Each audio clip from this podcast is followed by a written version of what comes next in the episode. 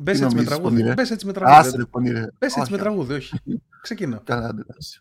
Το second to your witcher. Oh, valley of Εν τω μεταξύ, plenty. ε, Oh, valley. Ξεκινήσαμε, by the way. Εν τω μεταξύ, έχουμε έναν, ε, Ναι. έναν στο κοινό, ο οποίος ε, νομίζω κατάλαβα ποιος είναι, αν και έχει αλλάξει το όνομά του. Ε, Μας γράφει ένα σχόλιο προχθές. Λέει: Έχει κουράσει αυτή η κατάσταση να αναφερόμαστε συνέχεια στο Witcher. Πρέπει να είμαστε chat, δεν γίνεται να είμαστε νέρντουλες, να παίζουμε παιχνίδια και κάτι τέτοια. Και αυτός εδώ είναι ο νούμερο Εγώ το ένα έχω κάνει αυτό φαν. το σχόλιο. Τι, ε, τι έγινε, Κιφινά; Αυτό- Εγώ το έχω κάνει αυτό το σχόλιο με το Smurf account μου. Όχι, όχι, Όχι, όχι. ρε, εντάξει. Το ξέρουμε, το ξέρουμε. Το Smurf ξέρουμε. account στο Όχι, YouTube. εντάξει, το το Witcher. και αυτό το παιδί είναι ένας 20χρονο από, την, από τη ΣΤΟΑ, παλιός, έτσι από τους παλιούς, και είναι ο μεγαλύτερος φαν του Harry Potter στην Ελλάδα. Εντάξει, για να καταλάβουμε. Και σήμερα θα συζητήσουμε κιόλας ε, Harry Potter. Ζήξω, αν είσαι εσύ, αν, νομίζω εσύ είσαι. Ε, επίσης, επίσης και η Φίνα, αυτά που μας έλεγε στο προηγούμενο podcast δεν τα δέχομαι, μπήκα σήμερα και ήταν ένας, είχε κάνει σχόλιο λέει, τι πανέμορφος που είναι ο Κιφίνας, σας έχει σβήσει όλους με την ομορφιά του. Ξέρεις τι, Ισχύει, ναι. Αυτό, Εγώ είναι το, θέλω να Smurf, δίνω αυτό είναι ένα- το Smurf account. Ξέρεις τι, μπορεί, αλλά θέλω να ζητήσω ένα συγγνώμη στον άλλον που έλεγε ότι είμαι άσχημος. Την άλλη φορά θα γεννηθώ, θα γεννηθώ κάτι πιο όμορφο την άλλη φορά. Τα Τον μάτα, ρε, απογοήτευσα. μαλα- Μαλάκα, μην τα, λες, μην τα λες αυτά τα φεμινιστικά εδώ, ρε μαλάκα, δεν τρέψει λίγο. λοιπόν, ε, καλησπέρα Εν τω στην, μεταξύ, στην τι μου όμορφη παραδείγμα τον εαυτό παρέα. μου, Ε, κάτι, Χτυπάει έλα. ρε φίλε το φως πάνω στα μαλλιά μου πάρα πολύ άσχημα. Και φαίνονται σαν λιγδωμένα. Ενώ πριν έκανα μπάνιο. Απλά Μεγάλη στα φάση. έχει βάλει φωτιά ένας Πακιστανός, είπαμε. Δεν έχει. Λες να μου τα κατέστρεψε αυτός. By the way, τώρα Αυτή που, είναι τώρα που καλή είπαμε Πακιστανός, Μάρια, τι έχει γίνει, ρε μαλάκα, με, τη, με το community σας εκεί στην, στην Αθήνα; Το Το πιο. σύνταγμα. Όχι. ε, Εντάξει, τα παιδιά να μην γιορτάσουν. Έλα μου ντε, Την έλα μου ντε, γιατί, πρωτοχρονιά. γιατί, το- γιατί το Τι, κάνουν δεν τόσο κατάλαβα. θέμα. Γιατί το κάνουν τόσο Ναι, δεν θέμα κατάλαβα. Όλοι. ε, βγήκανε και είπανε, τους, τους βάλανε πρόστιμο το μεταξύ ήταν 5.000 άτομα plus και πήγε η αστυνομία, τους έδιωξε ξέρω εγώ και βάλανε πρόστιμα σε 60 άτομα που δεν φορούσαν μάσκες. Και βγήκε... Κοίτα, δεν ξέρω πόσο, πόσο παίζει να ισχύει όμως αυτό το story. Μπορεί να απλά να είναι έτσι για να μην φωνάζει ο Χίο στις εκπομπές. Εντάξει ρε εσύ. Δεν, μα δεν έγινε, Να και το κάτι. κάνανε. δεν έγινε και κάτι. Το γεγονός ότι βγήκαν εξ αρχής και μόνο 60 άτομα φάγανε πρόστιμο, κατάλαβες, πάλι είναι cringe. Το point είναι ότι ε, ακόμα και αυτά τα 60 θέλουν να τα γλιτώσουν. Δηλαδή βγήκανε, βγήκε η πακιστανική κοινότητα και είπανε, ζήτησαν συγγνώμη από το Δήμο Αθηναίων και είπαν να μην επιβληθούν τα πρόστιμα. Αυτό. Λες και... Εγώ ξέρω τι συγγνώμη. πιστεύω. Εγώ πιστεύω τον DPG και επειδή είπε ο DPG ότι αυτό δεν ήταν, δεν γιορτάζουν ε, την πρωτοχρονιά και ότι τη γιορτάζουν τον Αύγουστο κάτι τέτοιο και είπε ότι ήταν επίδειξη, ότι- είπε ότι ήταν επίδειξη δύναμης ο DPG. Επομένω, εγώ μόνο αυτό πιστεύω. Πώς γιορτάζουν την πρωτοχρονιά, αυτό δεν το κάνει κανένας σε μαλάκα. δεν το κάνουν ούτε οι Κινέζοι ούτε κανένας δεν κάνει τόσο ό,τι να είναι πρωτοχρονιά. Δεν ξέρω τι λέει ο DPG, εγώ το πιστεύω. Ακόμα και η Αυστραλία αυτή τη στιγμή που έχουν καλοκαίρι ε, είναι τέτοιο καλοκαίρι. Τέλος πάντων, καταλάβατε. Ε, όχι, αγαπάμε DPG. Είναι από τα καλύτερα meme της σύγχρονης Ελλάδας. Ούτως ή άλλως. Κάτι θα ξέρεις. Κέρι. Στην τύχη τα είπε. Τέλος πάντων, καταλάβατε. Όπα, κάτσε να ρωτήσω. Όπα, ρε, Ε, μιλές, μην- Κιφίν- το DPG Κιφίνα, δεν μπορεί να μπλέξει. εσύ τι ομάδα είσαι; Παναθηναϊκός. Παναθηναί- Α, και εσύ δικός μας είσαι. Είμαστε και, Άρα θα βάλουμε, και εγώ και ο Μάριος Βάζελη. Εγώ τουλάχιστον Ναι, ήμουν, θα τώρα β- δεν ξέρω. θα βάλουμε Είναι ένα το πιο- τριφύλι από πάνω. Το πιο Βασικά, πράσινο podcast είναι αυτό. Ναι, πραγματικά. που λέγανε για intro, θα ξεκινάμε με τον ύμνο του Παναθηναϊκού. Έλα μου. ναι. Ω, Θα το τραγουδάμε, θα το σφυρίζουμε όμως. Αυτό, όχι. Είμαι το Συμφωνώ χώρο με την μαγικό. Ακαδημία. Λοιπόν. ε, Κάτσε ρε, εσείς δεν μένετε Θεσσαλονίκη. Πώς είστε Παναθηναϊκοί, με δουλεύετε; Επειδή Ε, μυρίζουν οι παουτσίδε στη ξεμείναμε. μαλάκα. Όπα, μαλάκα εντάξει, θα μας ψάχνουν Ολυμπιακοί, θα μας ψάχνουν τώρα και οι Παουτζίδες. Μην τα βλέπουμε όλα τα σταυρώμενα. Κρίμα δεν είμαστε. Λοιπόν, σήμερα σας έχω, σας έχω πολλά news. Ε, έχουμε πολλά ηλίθια news από την ανθρωπότητα γύρω-γύρω. Πολλά περίεργα πράγματα που έγιναν. Θα ανοίξουμε και κανένα δυο συζητησούλες. Έχουμε δει την ταινία, θα την κάνουμε review. Έχουν προτείνει ταινίες για την επόμενη εβδομάδα. Είμαστε καλυμμένοι και έχουμε και κάποιες ερωτήσεις από το κοινό. Ε, να ξεκινήσουμε με πολύ ελαφριά πράγματα. Ε, οι Ταλιμπάν στο Αφγανιστάν.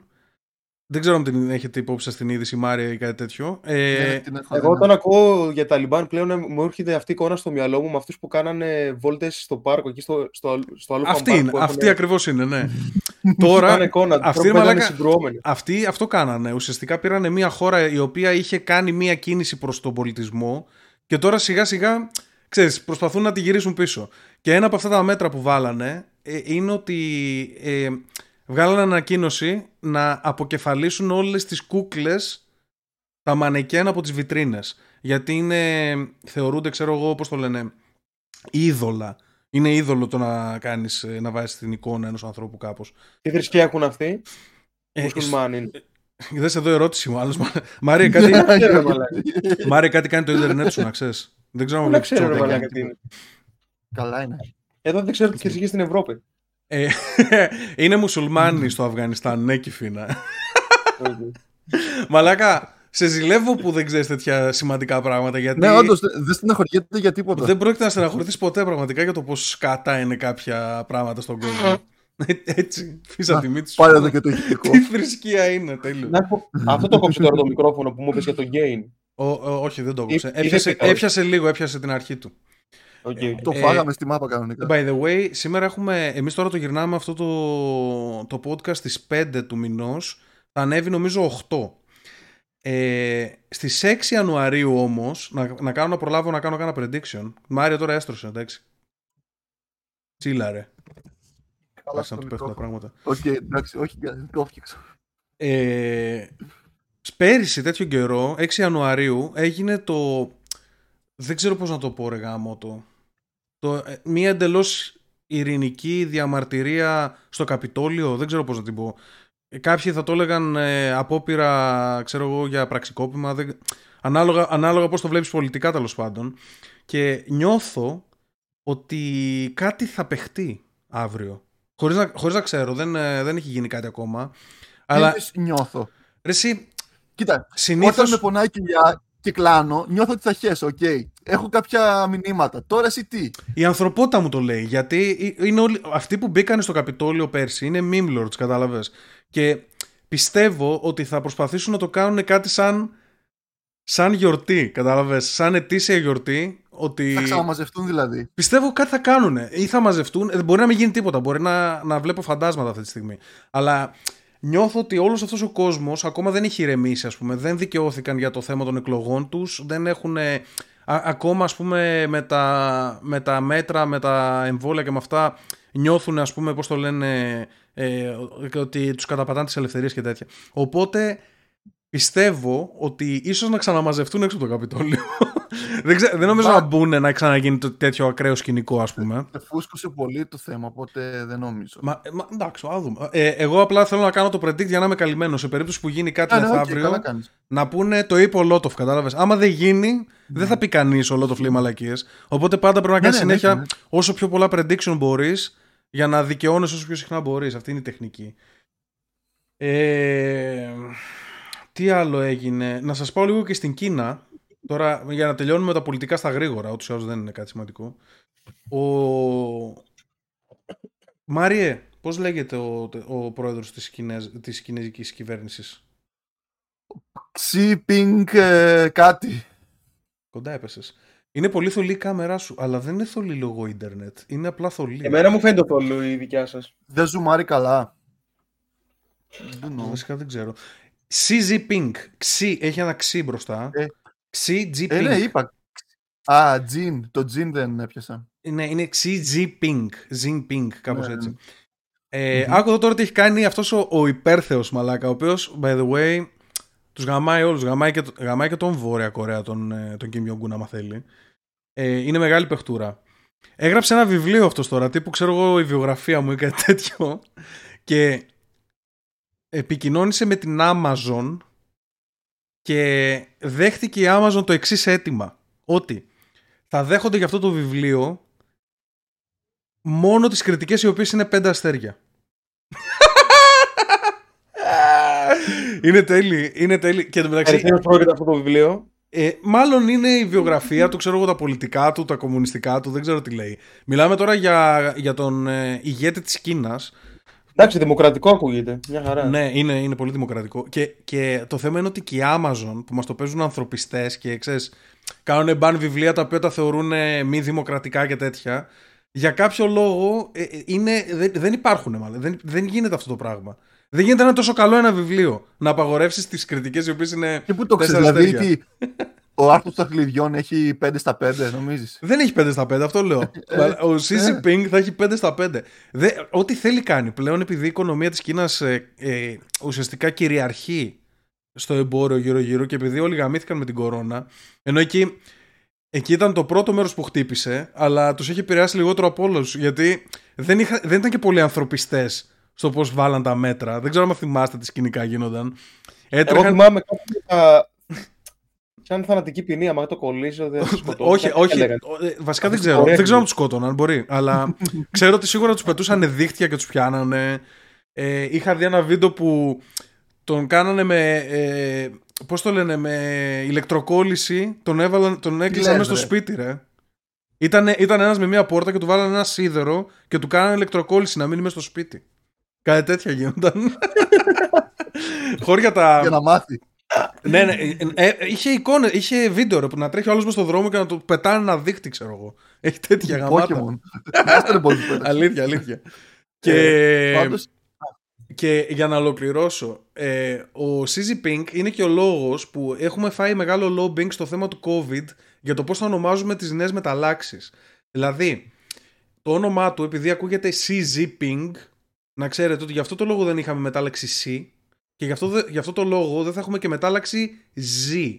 Τις πηδήξαν, τις πηδήξαν όλες αυτές και δεν κάνω πλάκα. Δεν είναι μήμα αυτό, δεν κάνω πλάκα. Έχει γίνει αυτή η συζήτηση και πήγαμε από μετάλλαξη α, β, ξέρω εγώ, γ, δ. Έχουν, υπάρχουν αυτές οι μεταλλάξεις. Ε, μετά, ξέρω εγώ, πηγαίναμε σιγά σιγά σε άλλες μεταλλάξεις. Πηδήξαμε την Z. Και τώρα... Και, Ποιος και... τον είχε πει και τώρα, και τώρα, μιλάμε, τώρα πήγαμε κατευθείαν στην Όμικρον. Έλα. Γιατί αυτοί βγάζουν τα ονόματα; Δεν τα βγάζουν αυτοί, αλλά ελέγχουν τον Παγκόσμιο Οργανισμό Υγείας σε μεγάλο βαθμό. Δηλαδή με τα λεφτά τους, δεν ξέρω τι παίζει. Γιατί άμα σκεφτείς, ε, ο ΧΟΥ, ο Παγκόσμιος Οργανισμός Υγείας, όταν είχε πρωτοξεκινήσει ο COVID, έλεγε ότι έλεγε η δημοκρατία της Κίνα. Η δημοκρατία της Κίνας. Δηλαδή, έλεγε ότι δεν είναι κάτι επικίνδυνο, ότι δεν, ε, δεν είναι καν μεταδοτικό. Έλεγαν κάτι τέτοια στην αρχή. Προσπαθούσαν να καλύψουν δηλαδή το φιάσκο της πανδημίας έτσι όπως έχει ξεκινήσει. Μάρια, τι πήγες να πεις; Ε, Ποιος το είχε πει Κινέζο και βγήκαν και τον είπαν όλοι ρατσιστή. Δεν ξέρω. Νομίζω, νομίζω το, τη λέξη Κινέζο εγώ την έχω πει πρώτος στην Ελλάδα. Σίγουρα. Κάποιος νομίζω το είχε πει και τον, ε, Μαχαιρώσαμε. Α, όχι ρε, ο, ο Τραμπ ρε μαλάκα. Ο Τραμπ, ο Τραμπ. Ο Τραμπ το είχε πει Kung Flu. Είχε πει κάτι τέτοιο. είχε πει κάτι, είχε, είχε πει κάτι πολύ ηλίθιο. ήταν κάτι πολύ ναι. γαμάτο. Μπορεί, μπορεί να μην ήταν Kung Flu, μπορεί, ε, αλλά ήταν κάτι τέτοιο. Κάτι τέτοιο ναι, επίπεδο. Ναι, ναι, ναι, Γιατί ο Τραμπ είναι, είναι και από τους καλύτερους stand-up comedian όλων των εποχών, by the way. Ο Τραμπ. Ε, εντάξει, είναι μήμο άνθρωπος. Ναι, δεν, δεν υπάρχει. Ναι, και μια που είμαστε και στην Κίνα, άλλη μια τελευταία γρήγορη είδηση από την Κίνα, γιατί είμαστε το δισογραφικό πρακτορείο πάνω από όλα εδώ σε αυτό το podcast. Η ε, Άντρας, ακούστε εδώ τι έκανε τώρα και θα μου, θα μου πείτε πόσο τον βαθμολογείτε αυτόν. Έχει μια γκόμενα η οποία έχει 24 χιλιάρικα αυτή. Εντάξει, για κάτσε λίγο. Με παίρνουν τηλέφωνο, το κλείνω. Έχει μια γκόμενα η οποία έχει 24 χιλιάρικα στην άκρη. Κάτι γε... κάτι... όσο τα είχαν, είναι σημαντικό αυτό. Δεν μας νοιάζει, δεν είναι σημαντικό. Έχει λεφτά αυτή και τα θέλει yeah. Ναι. αυτός. Άκου τώρα τι, τι της κάνει. Την καλή σπίτι, αυτή είχε πρόβλημα, κάτι, κάτι πρόβλημα υγείας, κάτι τέτοιο. Την καλή σπίτι για να τη φροντίσει, ας πούμε, δεν ένιωθε πολύ καλά. Και της μαγείρεψε και έβαλε στο φαγητό της και στο ποτό της ηρεμιστικά και άκου εδώ τώρα, και κοιμήθηκε αυτή, ξέρω εγώ, η γλυκούλα, και πήρε, τα, πήρε το χέρι της, ξεκλείδωσε το κινητό της, και μετά της άνοιξε τα μάτια, της άνοιξε έτσι τα μάτια, και έβαλε την αναγνώριση αφιβληστροειδούς, ρε παιδί μου, από το κινητό, και της έκλεψε 24 χιλιάρικα από το κινητό και εξαφανίστηκε. Έφυγε σε άλλη πόλη. Αυτή δεν το κατάλαβε. Ναι, ναι, ναι, ναι, ναι, ναι, Θεός. Δηλαδή, για αυτόν τον λόγο την προσέγγισε αυτήν από την αρχή, έτσι πως αυτό ναι ρε φίλε δεν το κάνεις ε, από μια μέρα στην άλλη. Μου θύμισε, Μάρια μου θύμισε ένα φίλο μας, να ξέρεις, στην προσέγγιση του. Ναι, ναι, ναι, ναι, ναι, ναι. και εγώ αυτό σκέφτηκα όταν διάβασα την είδηση. Λέω, ε, ε, μοιάζει κιόλας εξωτερικά, οπότε λέω καθόλου απίθανο. Ναι, ταιριάζει, ταιριάζει όλη η κατάσταση. Σε ποια χώρα έγινε αυτό; Αυτό έγινε στην Κίνα. Και το έσκασε αυτός πήγε σε άλλη πόλη, τον πιάσανε μετά από μήνες. Τώρα πρόσφατα, πρόσφατα μαθαίρτηκε αυτό το πράγμα. Ε, πες την ιστορία με το φίλο μας, αφού ταιριάζει κιόλας. Δεν Έλα, ξέρω. πες το, μην το κρατάτε σαν inside joke. αυτό, όχι, όχι, πρέπει να θα, θα το μοιραστείτε. κρατήσουμε για όταν θα έρθει στο podcast καλεσμένος. Είναι από τους φίλους μας τους Τζογαδόρους και είναι καλή ιστορία του Τζόγου η συγκεκριμένη. Οπότε Σιγά μην έρθει. θα έρθει, θα Το λένε έρθει. Κυριλέ. Θα έρθει. Σιγά μην. Ε! ε, Τι λες μα. Είναι αυτό που λες ρε. Ε, αυτό, αυτό έγινε. Ε, επίσης ένα άλλο ηλίθιο πράγμα που έχω δει που μου έκανε τρομερή εντύπωση. Ξέρεις, πολλοί φίλοι μας λένε ότι ας πούμε το, η φορολογία είναι κλοπή ρε παιδί μου, το να σε φορολογούν είναι, είναι τέτοιο και ότι το κράτος θέλει να βγάλει λεφτά από το παραμικρό και φορολογούν τα πάντα και τέτοια. Έβγαλαν μία το IRS, ε, η- το, η φορολογική υπηρεσία της Αμερικής τέλος πάντων, Ναι, ναι. έβγαλαν κάποια guidelines για το πώς να πληρώνεις τους φόρους σου, ρε παιδί μου, και τι πρέπει να δηλώσεις και τέτοια. Λοιπόν, Γιατί δεν έχουν λογιστές εκεί να τα αναλάβουν. Τι έχει γίνει; ε, ρε μαλάκα, κα- κατάλαβες τώρα για τους Γιατί πολίτες. για να ξέρει και ο Σου κάθε λένε- πολίτης Ε, ναι, ακριβώς σου τι λένε πρέπει ρε να παιδί μου κάνει. ότι πρέπει να δηλώσεις αυτό, αυτό και αυτό. Λοιπόν, θα βάλω δύο εικόνες για, για του λόγου του αληθές τώρα, για, για να δείτε πόσο ακραία είναι η κατάσταση. Θα δει, δείξε πρώτα την πρώτη κυφίνα και μετά θα δείξουμε και τη δεύτερη. Θα σας τη διαβάσω όταν, όταν τη δείξει. Τις βάζω στο facebook. Λοιπόν, διαβάζω το πρώτο μέχρι να το βάλει και ο Κιφίνας. Illegal activities, Μάρι, άκου εδώ τώρα, στη φορολογία. Illegal activities, ότι ό,τι εισόδημα έχεις από παράνομα activities, όπως ας πούμε να πουλάς ναρκωτικά, πρέπει να το δηλώσεις και σου βάζει και σου δίνει τέτοιο, σου δίνει form συγκεκριμένο για τα ναρκωτικά που πούλησες. Δηλαδή, πες ότι που- είσαι ε, έμπορος ε, κο- ο- ηρωίνης, ξέρω εγώ, εντάξει, κοκαίνης. Έχεις βγάλει 8 εκατομμύρια. Ε, σύμφωνα με την, με, την, με την IRS, πρέπει να τα δηλώσεις αυτά τα πράγματα και σου δίνει το Form 1040, Schedule ε, 1, Schedule C. Βάλε και το δεύτερο λίγο κυφίνα. και αυτά θεωρούνται, αυτά θεωρούνται self-employment activity, by the way. Self-employment, ε, ωραία. Ναι, ναι, ναι. Είναι ελεύθερος επαγγελματίας. και το δεύτερο είναι λίγο ακόμα πιο ηλίθιο. Αυτό, αυτό δεν μπορούσα να το καταλάβω καθόλου ποιο είναι το σκεπτικό τους. Λοιπόν, Βαποράκι. Άκου εδώ τώρα. Αν έχεις απαγάγει κάποιο παιδάκι Άκου λίγο. Μπορείς να πεις ότι το παιδί εφόσον έμενε στο σπίτι σου για πάνω από 6 μήνες τη χρονιά μετράει για non-family member το οποίο το φιλοξενούσες. Οπότε μπορεί να Ου. έχεις... Ε, επίδομα. Φοροαπαλλαγή. ναι, ναι, ναι. Έχεις non-family member στο σπίτι σου. Μπορείς να το δηλώσεις. παιδί που το έχεις Τι απαγάγει. λες, ρε μαλάκα. Λοιπόν, Άντε, το πρώτο πάει στο διάλογο, το δέχομαι. Το δεύτερο θα οθήσει ανθρώπους να παγάγουν παιδιά για να πάρουν Δεν την ξέρω. απαλλαγή. Ε, κοίταξε. Το θέμα, είναι, το θέμα είναι ότι και το πρώτο είναι κάπως σαν να αναγνωρίζεις το activity αυτό ότι υπάρχει. Αυτό στο δεύτερο, στο δεύτερο part. Καταλαβαίνεις τι θα γινόταν στην Ελλάδα. Άμα Τρομάζω, είχε κάτι μωρέ. τέτοιο. Γενίτσαρου κανονικά θα τους μαζεύαμε απ' έξω. από, από παδούς ε, Ιταλικής ομάδας. Ω, Ήταν να πολύ- το, να το. Ισχύει. δεν ξέρω, μαλάκα, μαλάκα. δεν ξέρω. Ε, όσο, πάει, όσο πάει γίνονται πιο absurd τα πράγματα. Δεν- έχουν, έχουν ξεφύγει. Και ε, έχω, έχω πολλά τέτοια ηλίθια news από Αμερική. Ε, ένα που είχαμε συζητήσει, ας πούμε, το συζήτησα και στο, pod, στο, στο Twitch προχθές, είναι αυτό με την, με την Τίγρη και τον άλλον το Florida Man. Μάρια, άμα θες, άμα θες πιάσω εσύ αυτό το θέμα. Γιατί βλέπω ότι το έχεις βάλει. Ε, ναι, ναι, στην ε, Φλόριντα νομίζω ήταν. Ε. Φλόρι... Ε, σε ε, ένα προφανώς ζω- είναι στη ναι, Φλόριντα. Προφανώς ναι, στη ναι. Φλόριντα. σε ένα ζωολογικό κήπο. Για κάποιο λόγο τώρα ο επιστάτης δεν, ξε- δεν μάθαμε ποτέ. Άπλωσε το χέρι του να χαϊδέψει την τίγρη. Υπάρχουν δύο πιθανότητες τώρα λένε. Ή να χαϊδέψει το ζώο πηγαία ή να το ταΐσει. Η τίγρης όμως. Ο, αυτό, όχι, όχι, κάτσε. Αυτός δεν ήταν εκεί για να ταΐζει. Αυτός ήταν εκεί για να Είναι καθαρίζει. Το... επιστάτης. Ήταν Ναι, κα- το επιστάτης. gift shop ε, ε, ε, ήταν να προσέχει ουσιαστικά. Απλά πρέπει να πήρε κάτι μαζί του για να την ταΐσει. Αυτό εικάζουνε. Όχι ότι ήταν η δουλειά του να την ταΐσει. Ε, πήρε κάτι Απλά μαζί του και την τάισε. Πήγε, σα, πήγε, πήγε σαν βλάκας.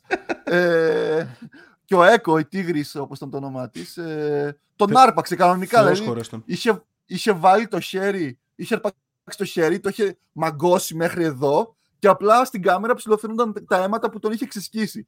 Και αυτός ούρλιαζε κανονικά, δηλαδή λέγε «Α, Help! Help! Απλώς Το- στην αλήθεια κάμερα είναι έτσι. το, έβαλα, το, το παίξαμε στο Twitch το σκηνικό το μεταξύ, στην προχθεσινή εκπομπή μου. Και είναι, έχω και το κλιπ που παίρνει τηλέφωνο την αστυνομία, Μάριε. Δηλαδή ήταν έτσι, το ένα, χέρι, το ένα χέρι στο στόμα, Ναι, ναι, στο και- στόμα της τίγρης και με το Ναι. άλλο πήρε το κινητό και ήταν σε φάση Α, πονάω! Α! Και μιλούσε στην αστυνομία έτσι. Σας παρακαλώ, ελάτε, με τρώει μια τίγρης. What, what the fuck, αστυνομία, είναι... και πήγανε, πήγανε και αναγκάστηκαν φυσικά να την κάνουν χαράμπε. Ο Έκο έγινε χαράμπε. Κοίτα, Τι τώρα όμως φάγανε ποιο είναι δηλαδή; το θέμα; Κάτσε ρε, δεν είχαν ναι, ερεμιστικά την προ- τέτοια. Δεν προλάβαιναν να το συζητήσουν. Δεν είχαν, ε, ε, πήγαν εκεί και είπαν έχει κάνει Δεν έχουν σειρεμιστικά. και εξοπλισμό, ρε φίλε, για τέτοιες καταστάσεις. Μέχρι να έρθει ο εξοπλισμός και, το- και είναι επικίνδυνο να ξέρεις, δηλαδή σε τέτοιες καταστάσεις δεν μπορείς να ρίξεις ηρεμιστικό στο ζώο. Όταν δηλαδή κινδυνεύει ανθρώπινη ζωή, άμα ρίξεις ηρεμιστικό, δεν είναι όπως το, το Jurassic Park που ρίχνανε και έπεφτε και κατευθείαν. Είναι σε φάση θέλει 15 λεπτά για να δράσει. Και με- στο μεσοδιάστημα μπορεί να εκνευριστεί πάρα πολύ που το πυροβόλησε με κάτι. Και να, γι- να γίνει τη πουτάνα, κατάλαβε. Γι' αυτό το Αρχικά λόγο, ήταν- γι αυτό το λόγο σκοτώσαν και το Χαράμπε. Ήταν Έπρεπε βράδυ. να- έπρεπε να κόψει το χέρι αυτού νου καλύτερα. ναι, όλοι, αυ- όλοι αυτό Ε, λένε. Όλοι αυτό λένε. Ήταν βράδυ αρχικά, ήταν κλειστό ζωολογικό κήπο. Δεν, ε, δεν πιστεύω δεν είχαν έτοιμα τα υλικά. Μα μόνο τον αυτός ανάλογο ήταν ο εξοπλισμό. υπεύθυνος εκεί στο ζωολογικό Ναι. κήπο. Αυτός που πήγε και τον έφαγε τίγρη. Οπότε οι αστυνομικοί έδρασαν με βάση το να σώσουν έναν άνθρωπο. Αν και ήταν ηλίθιος βέβαια. Έναν, Εντάξει, έναν, ηλίθιο Florida, άνθρωπο. έναν Florida man. Το θέμα είναι ότι οι, όλοι οι φιλόζωοι από εδώ και πέρα, ε, α- μετά από αυτήν την είδηση, έχουν ε, αντιδράσει πολύ άσχημα. Λέγανε ότι έπρεπε να την αφήσουν να ζήσει, να κλωτσίσουν το, τα κάγκελα για να φύγει, κάτι τέτοια διάβασα. Ναι, να πιάσει και Να κάνα το πόδι. φωνάξουν. Ε, δεν Ναι, ξέρω. όχι, μα- όλο μαλακίες. Ξέρεις τι, δεν, δεν μπορώ να πω ότι έχουν 100% άδικο γιατί δεν ξέρω ποιο είναι το MO σε αυτές τις περιπτώσεις. Α ας πούμε, στο Χαράμπε ήταν πιο ξεκάθαρα τα πράγματα. Είχε πιάσει ένα παιδάκι Κοίτα. και έπρεπε να τον πυροβολήσεις. Δεν, δεν, ε, δεν μπορούσε να κάνεις κάτι. Ότι τον είχε ξεσκίσει στο χέρι γιατί φαίνονταν τα αίματα. Ναι. Δηλαδή φαινόταν ότι αιμορραγούσε και μπορεί να πέθαινε από Εσύ, αιμορραγία. επειδή δεν έχω δει εγώ το βίντεο. Επειδή δεν έχω δει εγώ το βίντεο. Και κάποιοι άλλοι Φαντάσου, μπορεί να μην το έχουν δει. φαντάσου Το σκοτάδι. βίντεο, δηλαδή οι τίγρεις, ας πούμε, μέχρι να, έρθουν, να έρθει η βοήθεια, αυτοί που τον πυροβολήσανε. Απλά οι του, τίγρεις. απλά του δάγκωνε το χέρι και του το τραβούσε Απλά του κρατάει και το χέρι και δεν Ναι. έκανε τίποτα. για 10 λεπτά. Ναι. Ε, α, εντάξει, ρε Το έχει μαλάκα. γκλωβ- Αυτός ήταν έξω από το κλουβί και είχε μόνο το χέρι Ναι, του αλλά μέσα. δεν ήθελε να τον φάει. Τι λες του μαλάκα που δεν ήθελε, απλά δεν μπορούσε. Γιατί ρε φίλε, δεν μπορούσε να το κόψει το χέρι του. Ε, σε δεύτερη Να, φάση να, το το να, κόβε. τη σάρκα, τη σάρκα τουλάχιστον. Ε, Εντάξει. κοίταξε, κατά πάσα πιθανότητα κάτι έκοψε, αλλά η τίγρης έχει ένα ένστικτο κυνηγού. Δηλαδή, δεν είναι σε φάση βλέπω ένα χέρι και το βλέπεις σαν πιτόγυρο το χέρι. Έχει Καλά, ότι ισχύει. πρέπει να πιάσω τον άλλον, να τον κατεβάσω Να κάτω, σκοτώσω. να τον σκοτώσω και θα φάω μετά πρώτα την κοιλιά. Αλλά ξέρεις. συγκεκριμένα δεν νομίζω να το έχει, γιατί αυτές παίζει να έχουν γεννηθεί και εκεί μέσα στο κήπο. Δεν παίζει Στο ρόλο. κήπο. Έχουν, έχουν, έχει ένστικτα, σημασία. Τα ένστικτα έχουν, είναι, έχουν ναι. ένστικτα δεδομένα στη φύση τους. Αφού μαλάκα άμα δεις οι μεγάλες γάτες, όλα αυτά τα λουροειδή, ε, ακόμα και αυτά που είναι κλεισμένα σε χρόνια, δηλαδή γεννήθηκαν εκεί, με το που κάποιος γυρνάει την πλάτη του, Και σκύβει. Και κατευθείαν σκυ- ναι, είναι οτιδήποτε. trigger. αμέσως ξεκινάνε, μπαίνουν σε mode ότι, όπα, ώρα για Όπω κάνουν τα φαγητό. γατιά που έρχονται να σε ορμήξουν. Ναι, ρε παιδί μου, αυτό και είναι τώρα, ξέρω εγώ, ο εκπαιδευτής τους που τον ξέρουν χίλια χρόνια. Άμα γυρίσει την πλάτη του, δηλαδή μπορεί να μπαίνει μέσα και να παίζει μαζί τους. Άμα γυρίσει την Στη πλάτη Ρωσία, του. είναι κάτι, τι- στη Ρωσία είναι κάτι τυπάδες που έχουν ε, υιοθετήσει κάτι λουροειδή έτσι, τέτοια, τέτοιες φάσεις. Μαλάκα έχει ο άλλος. Έχουν Instagram, Αρκούδες κανονικά. έχουν. Αρκούδες έχουν. Οι- οι- Εκεί στη Ρωσία μαλάκα δεν κολώνουν. Τα βάζουν σπίτι τους. Ήταν ένας, ήταν ένας, είχα, είναι ένα βίντεο με το, από το Thug Life θυμάμαι, που είναι μια αρκούδα και ξέρω εγώ, κάθεται αυτός και έχει την αρκούδα μπροστά του, είναι ένας παππούς και όλας με γυαλιά από αυτούς που δεν τους νοιάζει τίποτα, ξέρεις. Και είναι η αρκούδα όρθια μπροστά του και κάνουν, κάνουν έτσι. Και τον κάνει μια έτσι αρκούδα, τον χτυπάει με το χέρι. Και της κάνει no! Και της ρίχνει μπάτσα στο πρόσωπο. Της αρκούδας και... Θυμάσαι την είδηση που είχαμε παίξει παλιότερα στο stream με έναν τύπα που αγόρασε, νόμιζε σκύλο καυκάσιο που έχουν πολύ τρίχορμα όταν ήταν μωρό και το πήγε στον κτηνίατρο επειδή αρρώστησε και του είπε ότι έχει αρκούδα το φύγερο σπίτι. Στη Ρωσία. Καλά, οι Ρώσοι είναι, οι Ρώσοι είναι τέλειοι. Εν τω μεταξύ, μαλάκες, ε, τώρα που είπαμε για αρκούδες, θα σας πω ε, ε, γενικότερα. Ε, Δεν μου θύμισες ρε φίλε. Για πες. Μου θύμισες ένα βίντεο που είχα δει παλιά και είχα κλάψει στο γέλιο. Με έναν τυπά με ένα καγκουρό που πήγε και πάθησε. ναι, ναι, ναι, αυτό είναι τέλειο. Αυτό είναι το καλύτερο βίντεο. ναι. αυτό είναι το καλύτερο βίντεο. Γιατί παίρνει και, παίρνει, και, παίρνει και στήλο, ότι πάμε για box τώρα. Είναι... ναι, ναι. Προετοιμάστηκε το καγκούρα το. Τώρα θυμήθηκα που λες, είναι κάποιοι στη Ρωσία που όντως έχουν legit έτσι κάτι γιγάντιες αρκούδες. Κάτι τέρατα δηλαδή. Κάτσα να σας δείξω. Θα βάλουμε ένα να δούμε. Λοιπόν. Και. Κάθονται μαζί. Δεν ξέρω γιατί το κάνουν αυτό. Είναι φίλοι με τις αρκούδες, μαλάκα. Οι άνθρωποι. Και είναι. Α σου βάλω τώρα. Copy image. Ορίστε, πάρε και αφήνω να δείξει καμιά φωτογραφία με είναι. Για να καταλάβουμε γιατί μεγέθη μιλάμε. Δεν μιλάμε για... Εδώ λίγο του τρώει και το χέρι εν μέρη. Αυτό σε πάρκο είναι. Αυτό είναι σε πάρκο, ναι. Υπάρχουν κάποιοι που βγαίνουν και έξω στη φύση σε αρκούδες. Και τις, τις γνωρίζουν ρε παιδί μου σαν, ε, σαν άτομα. Τις γνωρίζουν αυτές τις αρκούδες. Λοιπόν, άκου τώρα τι γίνεται. Ε, είναι μια ιστορία από έναν ο οποίος ε, ήταν, νομίζω είναι αυτός που, που έφτιαξε την οργάνωση για τις γκρίζλι αρκούδες για να τις προστατεύουν, ξέρω εγώ. Κάτι σαν, ε, ή ένα ντοκιμαντέρ είχε φτιάξει για αρκούδες. Μισό να βρω το όνομά του για να μην, να μην σας λέω τι να είναι. Λοιπόν...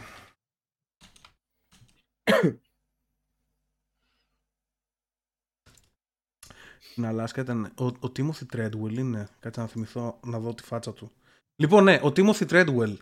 Όποιος θέλει να ψάξει την ιστορία είναι φρικιαστικότατη. Ε, ο Timothy Treadwell, λοιπόν, παιδιά, είναι bear enthusiast, bear enthusiast, environmentalist, documentary filmmaker. Εντάξει. Και είναι αυτός που έφτιαξε τον, τον οργανισμό Grizzly People. Και ουσιαστικά ήταν, ε, ε, είχε και συνεργείο κανονικά κάμερες και τέτοια τραβούσε και πήγαινε και ζούσε μέσα στις αρκούδες. Ε, Ούρσου Άρκτο είναι καφές, αρκούδε, καφέ αρκούδες, γκρίζλι τέλος πάντων, τη ονόμαζε αυτός.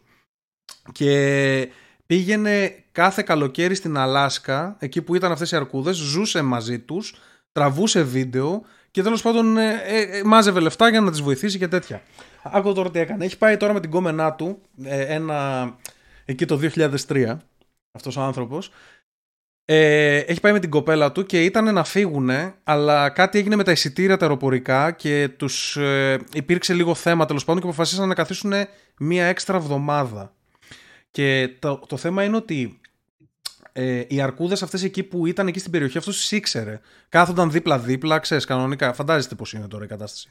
Ναι. Και εκείνες οι αρκούδες ε, ε, έχει περάσει ξέρω εγώ το καλοκαίρι τώρα έχουμε μπει στο φθινόπωρο όταν μπαίνουμε στο φθινόπωρο, ε, λιγοστεύει το φαγητό σε σχέση με άνοιξη και καλοκαίρι ναι, προφανώς. Και εκεί γίνονται πιο επικίνδυνα τα πράγματα. Λοιπόν, και οι αρκούδες οι οποίες ήταν εκεί στην περιοχή του Τίμωθη είχαν φάει κανονικά, είχαν βάλει τα 700 κυκλά που χρειάζονται για να πέσουν σε χειμερή ανάρκη και σιγά σιγά είχαν, ε, είχαν φύγει από το, από το χώρο και είχαν έρθει καινούργιες αρκούδες από τις γύρω περιοχές για να καλύψουν το κενό να φάνε. Και είχαν, ε, ήρθαν ακούδες δηλαδή που δεν τις... Ε, λοιπόν, που δεν τις ήξερε. Και εν ολίγης, ήταν εκεί με την κοπέλα του την Amy Hagnard, Hugnard, κάπως έτσι. Και ναι, μία αρκούδα τους έφαγε. Τους σκότωσε και τους δύο και τους έφαγε. Και έχουμε και ηχητικό από αυτό το πράγμα, το οποίο είναι ένα 7 λεπτό ηχητικό που είναι, είναι αυτοί οι δύο και έρχεται η αρκούδα και ακούγεται φως να τσιρίζει, να φωνάζει, να λέει με τρώει να, να της λέει, ξέρω εγώ, και αυτή να τσιρίζει. Δεν υπάρχει πιο χορήφικ. Δηλαδή, έχω ακούσει πολύ ηλίθια ηχητικά στη ζωή μου. Έχω ακούσει, ας πούμε, το ηχητικό που κάνουν εκείνη την ομαδική αυτοκτονία που κάνανε τότε που παίρνανε το. Ε, στην αίρεση που είχαν στην Λατινική ναι, ναι, Αμερική. Ναι, που, που, τα χάπια, που έχει παιδάκια, έχει παιδάκια και οι ναι. μάνες τους τα ταΐζουν δηλητήριο εκείνη τη στιγμή. Και να κλαίνε τα μωρά. Αλλά πάλι αυτό το πράγμα, μαλάκα, να ακούσει έναν άνθρωπο να τον τρώει αρκούδα να τσιρίζει. Και Κυκλοφορεί το ηχητικό στο YouTube. Όποιος θέλει μπορεί να πατήσει Timothy Treadwell να το ακούσει. Δεν θα το βάλουμε τώρα εννοείται. Αλλά αυτό που, αυτό που κυκλοφορεί λένε ότι δεν είναι αυθεντικό. Ότι είναι αναπαράσταση του original και ότι το original το έχει καταστρέψει το FBI. Ήταν ένα 7 λεπτό, ξέρω εγώ, που απλά τον τρώει αρκούδα και ακούγεται. Γιατί; Ε, το κατέστρεψαν γιατί, δεν, έχει νόημα, δεν έχει νόημα να κυκλοφορεί, ρε παιδί μου, ένας άνθρωπος να πεθαίνει. Ειδικά celebrity υπέρ των αρκούδων ή κάτι τέτοιο.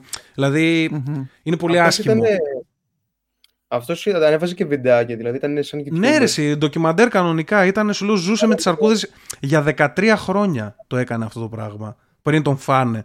Και τον, έφε, τον έφαγε η αρκούδα και αυτόν και την κόμενά του. Μετά, όσοι πήγαν, πήγε μετά ένα ελικόπτερο να τους βρει και είδε ότι είχε γίνει χαμός στο κάμπ και βρήκανε την αρκούδα, τη σκότωσαν και ανοίξαν το, το σώμα της και βρήκανε μέσα χέρια και τέτοια ρε παιδί μου. Δηλαδή ήταν...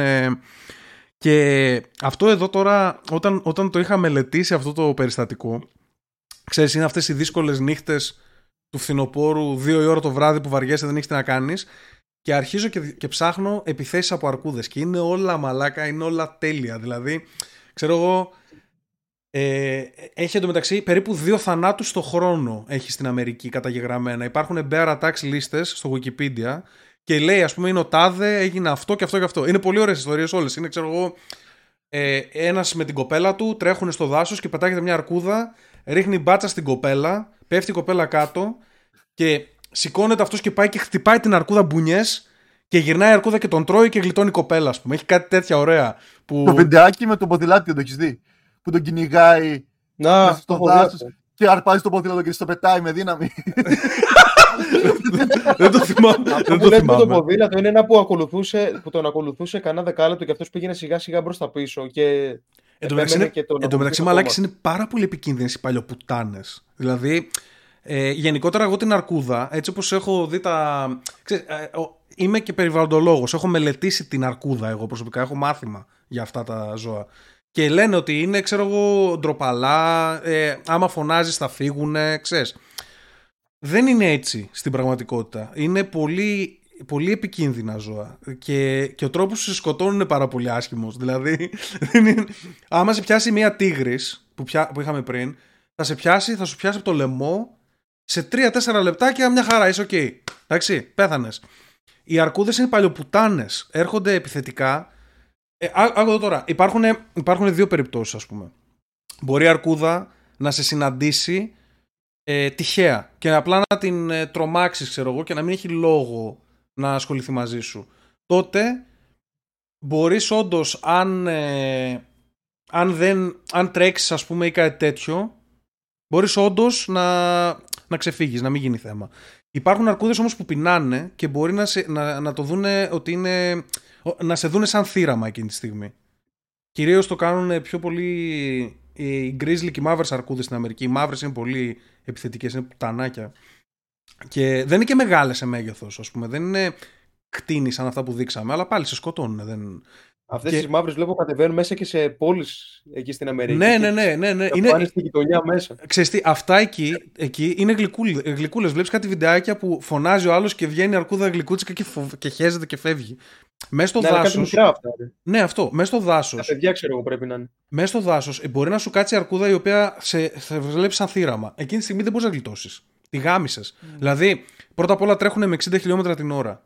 Άμα, άμα ανοίξουν. Δηλαδή, Παρόλο που δεν Δεν τους με τον φαίνεται. Τικάπριο τώρα. δεν τους φαίνεται καθόλου. Τρέχουν με 60 χιλιόμετρα, Ναι. μαλάκα. Διπλάσια ταχύτητα από τον Bolt. Δεν, δεν, δηλαδή, ανεβαίνουν δέντρα. Οι μαύρες αρκούδες ανεβαίνουν δέντρο. Οπότε, άμα σκαρφαλώσεις πάνω σε δέντρο, ε, θα έρθει, I guess. Δεν, δηλαδή, θα πρέπει να, να ρίχνεις κλωτσιέ, δεν ξέρω τι, πρέ- τι πρέπει να κάνεις. Και έχουν τεχνική και όλο το πώς θα σε σκοτώσουν. Δηλαδή, τρέχουν και σε σμπρώχνουν για να πέσεις κάτω. Δηλαδή, Body σηκώνονται slam. σηκώνονται τα δύο πόδια και σε κάνουν έτσι για να χάσει την ισορροπία σου. Και με το που πέσει στο πάτωμα, ορμάνε κατευθείαν και σου δαγκώνουν το κεφάλι. Και σου ξεριζώνουν τη μάπα ουσιαστικά. Αυτή είναι, αυτή είναι η στρατηγική τους. Ε, είναι, έχω δει συνεντεύξεις από έναν που του, του λείπει το πρόσωπο, επειδή του το έφαγε αρκούδα, και ένας επίσης που του, του φάγε τις μπάλες απλά. Απλά του φάγε τις μπάλες, τίποτα άλλο. Και μετά, Πώς; και μετά γλίτωσε. Όρμηξε κατευθείαν στην πούτσα του και του την άρπαξε και γκλαπ. Και δεν του άρεσε. Πώς Δεν γίνεται της άρεσε. αυτό. Ο Πούτσος πώς Rally γίνεται race. αυτό. Ε, όχι ρε, είναι... είναι, είναι, όχι, είναι σε φάση η Κιφίνα ε, μπορεί να είναι δύο άτομα εκεί και ο άλλος να πυροβόλησε την αρκούδα και να φύγει. Κατάλαβες. Αλλά πριν προλάβει ήδη είχε κάνει ζημιά. Και υπάρχουν ας πούμε περι- περιστατικά που είναι άντρας γυναίκα στο σπίτι τους και μπαίνει αρκούδα μέσα στο σπίτι. Αρπάζει τη γυναίκα, βγαίνει ο άντρας με καραμπίνα σκοτώνει την αρκούδα και σκοτώνει και τη γυναίκα του με, όπλ- με το όπλο κατά λάθος, δηλαδή τρώει σφαίρα. Τώρα που, πες, τώρα που κάνεις αυτή τη συζήτηση με τα ζώα, Ναι. έχεις εσύ ας σκεφτεί ας πούμε ποιο ζώο σε τρομάζει πιο πολύ απ' όλα; Πλέον Δηλαδή, μα- ποιο δεν θα θέλεις να αντιμετωπίσεις με τίποτα; αυτό, αυτό θα σου λέγα τώρα. Εγώ Εκεί- ξέρω ε, ποιο εκεί είναι. θα το πήγαινα. Ε, εμένα με φοβίζουν γενικότερα τα ζώα, τα μεγάλα αυτά. Δηλαδή, ε, εδώ σας έλεγα φοβάμαι τα σκυλιά από τις προάλλες. Αλλά σκέψω ότι ε, ας πούμε τίγρης, λιοντάρι, δεν μπορώ να φανταστώ κάτι χειρότερο από το να με φάνε. Κατάλαβε. Εγώ, εγώ μπορώ να φανταστώ. Καρχαρία μαλάκα. Καρχαρί- Καρχαρία. χειρότερο. Και ο Καρχαρίας Το για τον γύρο. Μπούτσο. Γιατί έρχεται ο Μεγάλα Καρχαρία. γιατί- Εσύ και Καρχαρία. μέσα στη θάλασσα και Ο- δεν μπορούσες να κουνηθεί κιόλας όπως πρέπει. Είναι όπως full θέλεις. τρομακτικό. Είναι full τρομακτικό. Και ο Καρχαρίας Δεν έχω χειρότερο από το Καρχαρία. και ο Καρχαρίας έρχεται και σε δαγκώνει γύρω-γύρω σε. σε Ναι, ναι, τρώει είναι μπουκές. αρχίδι. Τρώει μπουκές και Μια δεν φορά- είναι ότι θα, θα σε. Επειδή με είχα μεγαλώσει στο ναύπλιο, μια φορά είχαμε πάει εκεί στα βαθιά στο φάρο, εκεί στο γύρο τη Αρβαντιά. Δεν ξέρω αν γνωρίζει κανείς αυτή την περιοχή. Και είχαμε κολυμπήσει πολύ βαθιά μια φορά. Και εγώ έτσι ήμουν χαλαρά πάνω και σε κάποια φάση νιώθω κάτι στο πόδι μου, μαλάκα. Εντάξει. δεν, δεν έχει καρχαρίε εκεί η περιοχή. Μόνο κάτι σκυλόψαρα βρίσκουν μια φορά το χρόνο και αν. Εντάξει, Αλλά πάλι, είναι- πάλι μπορεί να κάνουν Ένιωσα κανένα κάτι στο μαλακιά. πόδι μου. Εντάξει, μπορεί να ήταν κανένα ψάρι, απλά μεγάλο. Και χαίστηκα τόσο πολύ πάνω μου που, που, που κολύμπησα ρε φίλε σαν δελφίνι. Κολύμπαγα σαν δελφίνι για να βγω στεριά. Σαν τον. Μαλάκα, ε, τόσο πολύ δεν Πώς ήξερα να τον, πώς τρομάξω. τον λέγανε που, που έκανε έτσι, ρε, τον Τώρα που κατάσκοπο. έβγαινε έτσι καρβί και Ναι, ναι, κολυμπούσε. ναι, τον ε, κατάσκοπο, δεν θυμάμαι. Ε, που ήταν. ε, Από τότε δεν είχα χτενιζόταν. πιαστά τόσο βαθιά. Ποτέ. Ε, όχι, είναι πολύ τρομακτικό, αλλά ε, να ξέρεις ότι ε, πίστευα γενικότερα ότι τα πιο μπάσταρδα έτσι στο να σε σκοτώσουν είναι οι λύκοι. Ε, οι λύκοι, ας πούμε, μαζεύονται έτσι έξι λύκοι, ορμάνε όλοι πάνω σου και αρχίζουν κατευθείαν και τρώνε. Κατάλαβες, δεν είναι σαν την Σε τρώνε τίγρη. ζωντανό, ναι. Ναι, δεν είναι σαν την τίγρη. Εμένα με τρομάζουν ότι είναι- έχει να κάνει με θάλασσα. Ε, Όπως ας πούμε κάτι φάλαινες που οι όρκες που βυθίζανε μια κοπέλα μέσα στο νερό, τη ξανανεβάζαν πάνω να πάρει ανάσα. Καλά, και ρε, ξανακατ- ναι, ναι. Αυτό δεν, όχι, αυτό δεν Ε, ήταν δεν όρκα. σκέφτηκα. Αυτό δεν ήταν όρκα. Ήταν άλλη, άλλη κανονική ήταν. Ε, γενικά υ- υπάρχουν κατηγορίες που είναι σαδιστές οι φάλινες. Δηλαδή πετάνε το... τις φώκες η μία στην άλλη μέχρι να πεθάνει. Κάνουν ναι, κάτι πε- παλαβά. κάνουν και παιχνίδια, κάνουν και παιχνίδια γιατί Ναι. είναι δελφίνια, δεν είναι φάλαινες οι όρκες και Πες μου το κάνουν, μαγικό. κάνουν περίεργα πράγματα. Άκου εδώ τώρα, άκου εδώ τώρα και ε, μέσα σε αυτές τις ιστορίες που διάβαζα, τις ιστορίες ηρωισμού και τέτοια, είχε ξέρω εγώ, είναι πατέρας και είναι τρία παιδιά, στην, ε, είναι, αυτός είναι τύπου Inuit, ε, πώς τους λένε, ε, πώς τους λένε μωρέ, οι με τα ιγκλού, οι γλυκούλιδες. Ε, πω... Λοιπόν, ε, ναι, και πετάγονται, Ω. πε- πετάγεται άσπρη αρκούδα που είναι η πιο πουτάνα. Εσκιμόη. Εσκιμός, ναι. Αυτός είναι στην Αλάσκα τώρα με τα παιδιά του εκδρομή. Και πετάγεται στα παιδιά του η αρκούδα και μπαίνει ανάμεσα και τα σώζει και τον, και τον τρώει η αρκούδα. Κατάλαβες. Αλλά είναι μαλακισμένες οι αρκούδες. Δηλαδή αρχίζουν και αυτές και σε τρώνε, σαν, τα- σαν τους λύκους. Είναι έτσι μπάσταρδα. Και απλά οι λύκοι είναι πιο σαρκοφάγοι, είναι πιο ξέρεις, οργανω, οργανωμένοι. Και διάβαζα τώρα, λέω, ωραία αρμαλάκα. Είχε, είχα πέσει σε κατάθλιψη, ξέρεις, ότι ο άλλος πέθανε, ο άλλος σκότωσε τη γυναίκα του, ο άλλος έσωσε τα παιδιά του. Είμαι σε φάση. Τι, σε τι κόσμο ζούμε. και ήθελα λίγο win. Και μπήκα και διάβασα ιστορίες από άτομα που σκότωσαν αρκούδα. Εδώ τώρα είναι το καλό. Ήταν ένας πολύ μαλάκα. δύσκολο, ρε. Α, άκου εδώ τώρα. Είναι ένας Βόσνιος, ο οποίο. Ε, εντάξει. ναι, είναι cheat, εντάξει. Άκου εδώ τώρα. Του την πέφτει αρκούδα και την έπνιξε. του την έπεσε μια. Α, Άκου εδώ τώρα. Του την πέφτει. Έχουμε εικόνα από αυτόν. Αυτός παίζει να είναι κανένα Ναι, έχουμε, έχουμε εικόνα και τον έχουμε και με τα αίματα μετά από τη μάχη. Δεν θυμάμαι το όνομά του. Πες είναι το Να Πέκοβιτς πνίξεις αυτό, αρκούδα. εντάξει, μανισιάκα. Άκου εδώ τώρα τι την έκανε μαλακά. Πετάγεται η αρκούδα και αρχίζουν, αρχίζουν πέφτει ξύλο και παίζει να άσωσε και κόσμο. Δηλαδή παίζει να ήταν κάποιοι άλλοι εκεί και αυτός με αυτοθεσία μπαίνει και ουσιαστικά έχωσε το χέρι του στο λάριγκά της και το ξεπάτωσε. Κα- Έκανε κάτι τέτοιο η αρκούδα. Μα, μόνο αυτό, εν τω μεταξύ, μόνο αυτό μπορείς να κάνεις. Άμα έρθει η αρκούδα πάνω σου, δεν έχει, δεν έχει ελπίδα, καταλαβες. Δεν, δεν μπορείς να πεις. Αυτά που έκανε ο Λεωνάρντο Τικάπριο στην ταινία, που καθόταν έτσι σαν κουβάρι και ήλπιζε να φύγει, ήταν αυτό το κάνεις αν νιώθει η αρκούδα ότι είσαι κίνδυνος. Επειδή είχε μωρά η αρκούδα σε εκείνη τη σκηνή. Αν έχει μωρά η αρκούδα, το καλύτερο που μπορείς να κάνεις είναι να κάτσεις όσο πιο πολύ μπορείς ή να της βαρέσεις μπουνιές στη μουσούδα για να σηκωθεί να φύγει. Ε, δεν δεν- δεν έχεις κάτι, δεν έχεις κάτι και δεν έχεις και πολλές ελπίδες. Τα νύχια είναι σαν 8 τεράστια Ναι, όχι μαχαίρια σπαθιά. μέσα, στο, μέσα στα μάτια σου.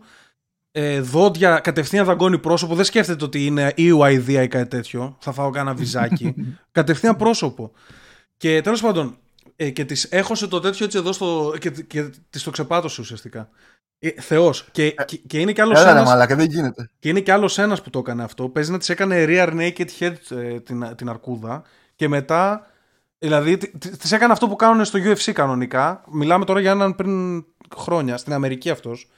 Και α, έχουν ονομάσει και την πόλη από το όνομά του. Είναι ήρωας της περιοχής τέλος πάντων. Την έκανε έτσι, την έβγαλε knockout και μετά την έσπασε το κεφάλι με, με τεράστια πέτρα. Ε, έχουν γίνει αυτά. Και ήταν και ένας. Δεν έκανε τάπη η αρκούδα. Ε, δεν, έκανε, δεν ήξερε. Δεν πρόλαβε, δεν πρόλαβε. Έκανε, ναι. και, και ήταν και ένας ακόμα πιο κολόφαρδος, ε, την έχει την ιστορία του. Είναι αυτός τώρα τύπου δασολόγος και κυκλοφορεί μέσα στο τέτοιο και βλέπει σε κάποια φάση, εν τω μεταξύ, όταν, όταν περπατάς μέσα στο δάσος πρέπει να κάνεις πολύ θόρυβο, γενικότερα. Φεύγουν τα επικίνδυνα ζώα, φεύγουν τα φίδια, ε, αρκούδες, όλα δηλαδή όταν ακούνε άνθρωπο το έχουν πάρει χαμπάρι πλέον ότι έχει πούτσο. Οπότε απομακρύνονται.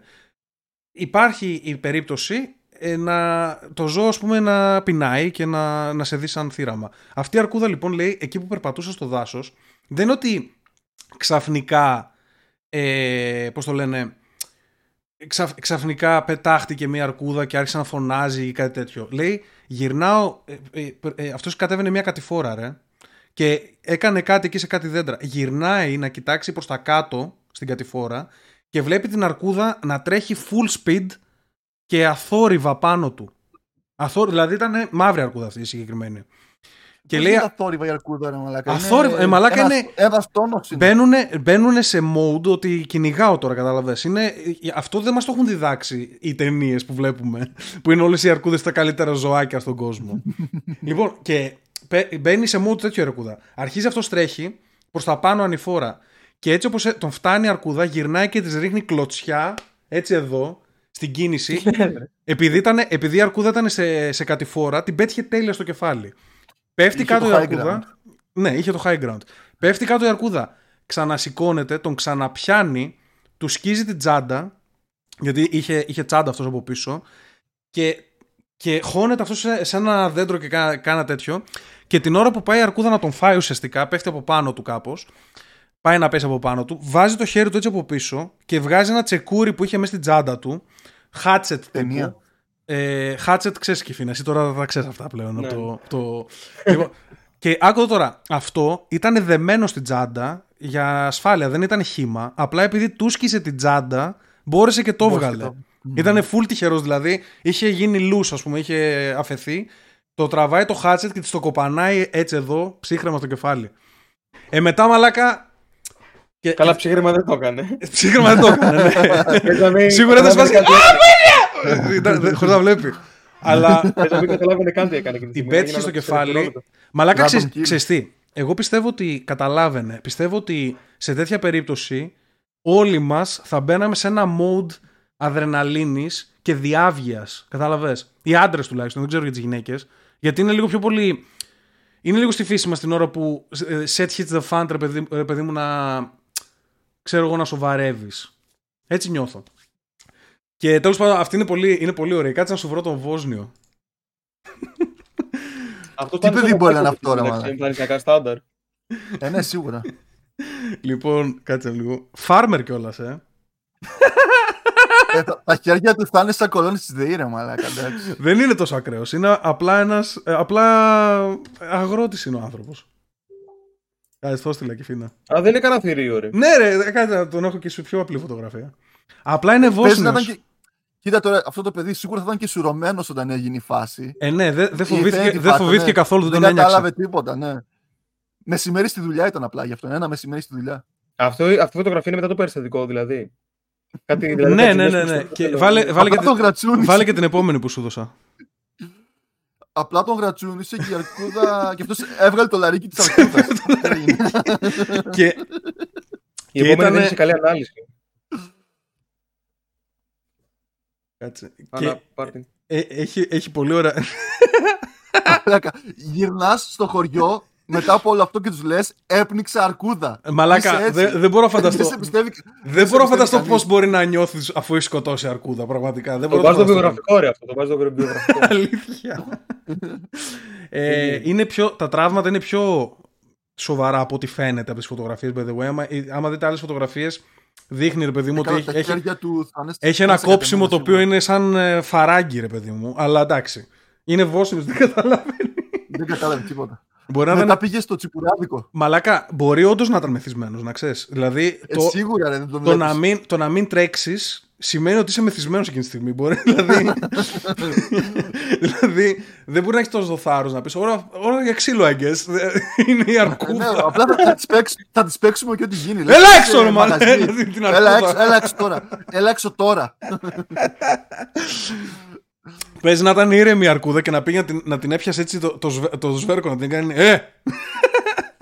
Βασικά τον είπε η αρκούδα. Φιλαράκι, εντάξει, sorry, δεν θα ξαναγίνει. εντάξει. Έληξε, έληξε, έληξε, φίλε. και την έβγαλε στην κωτή.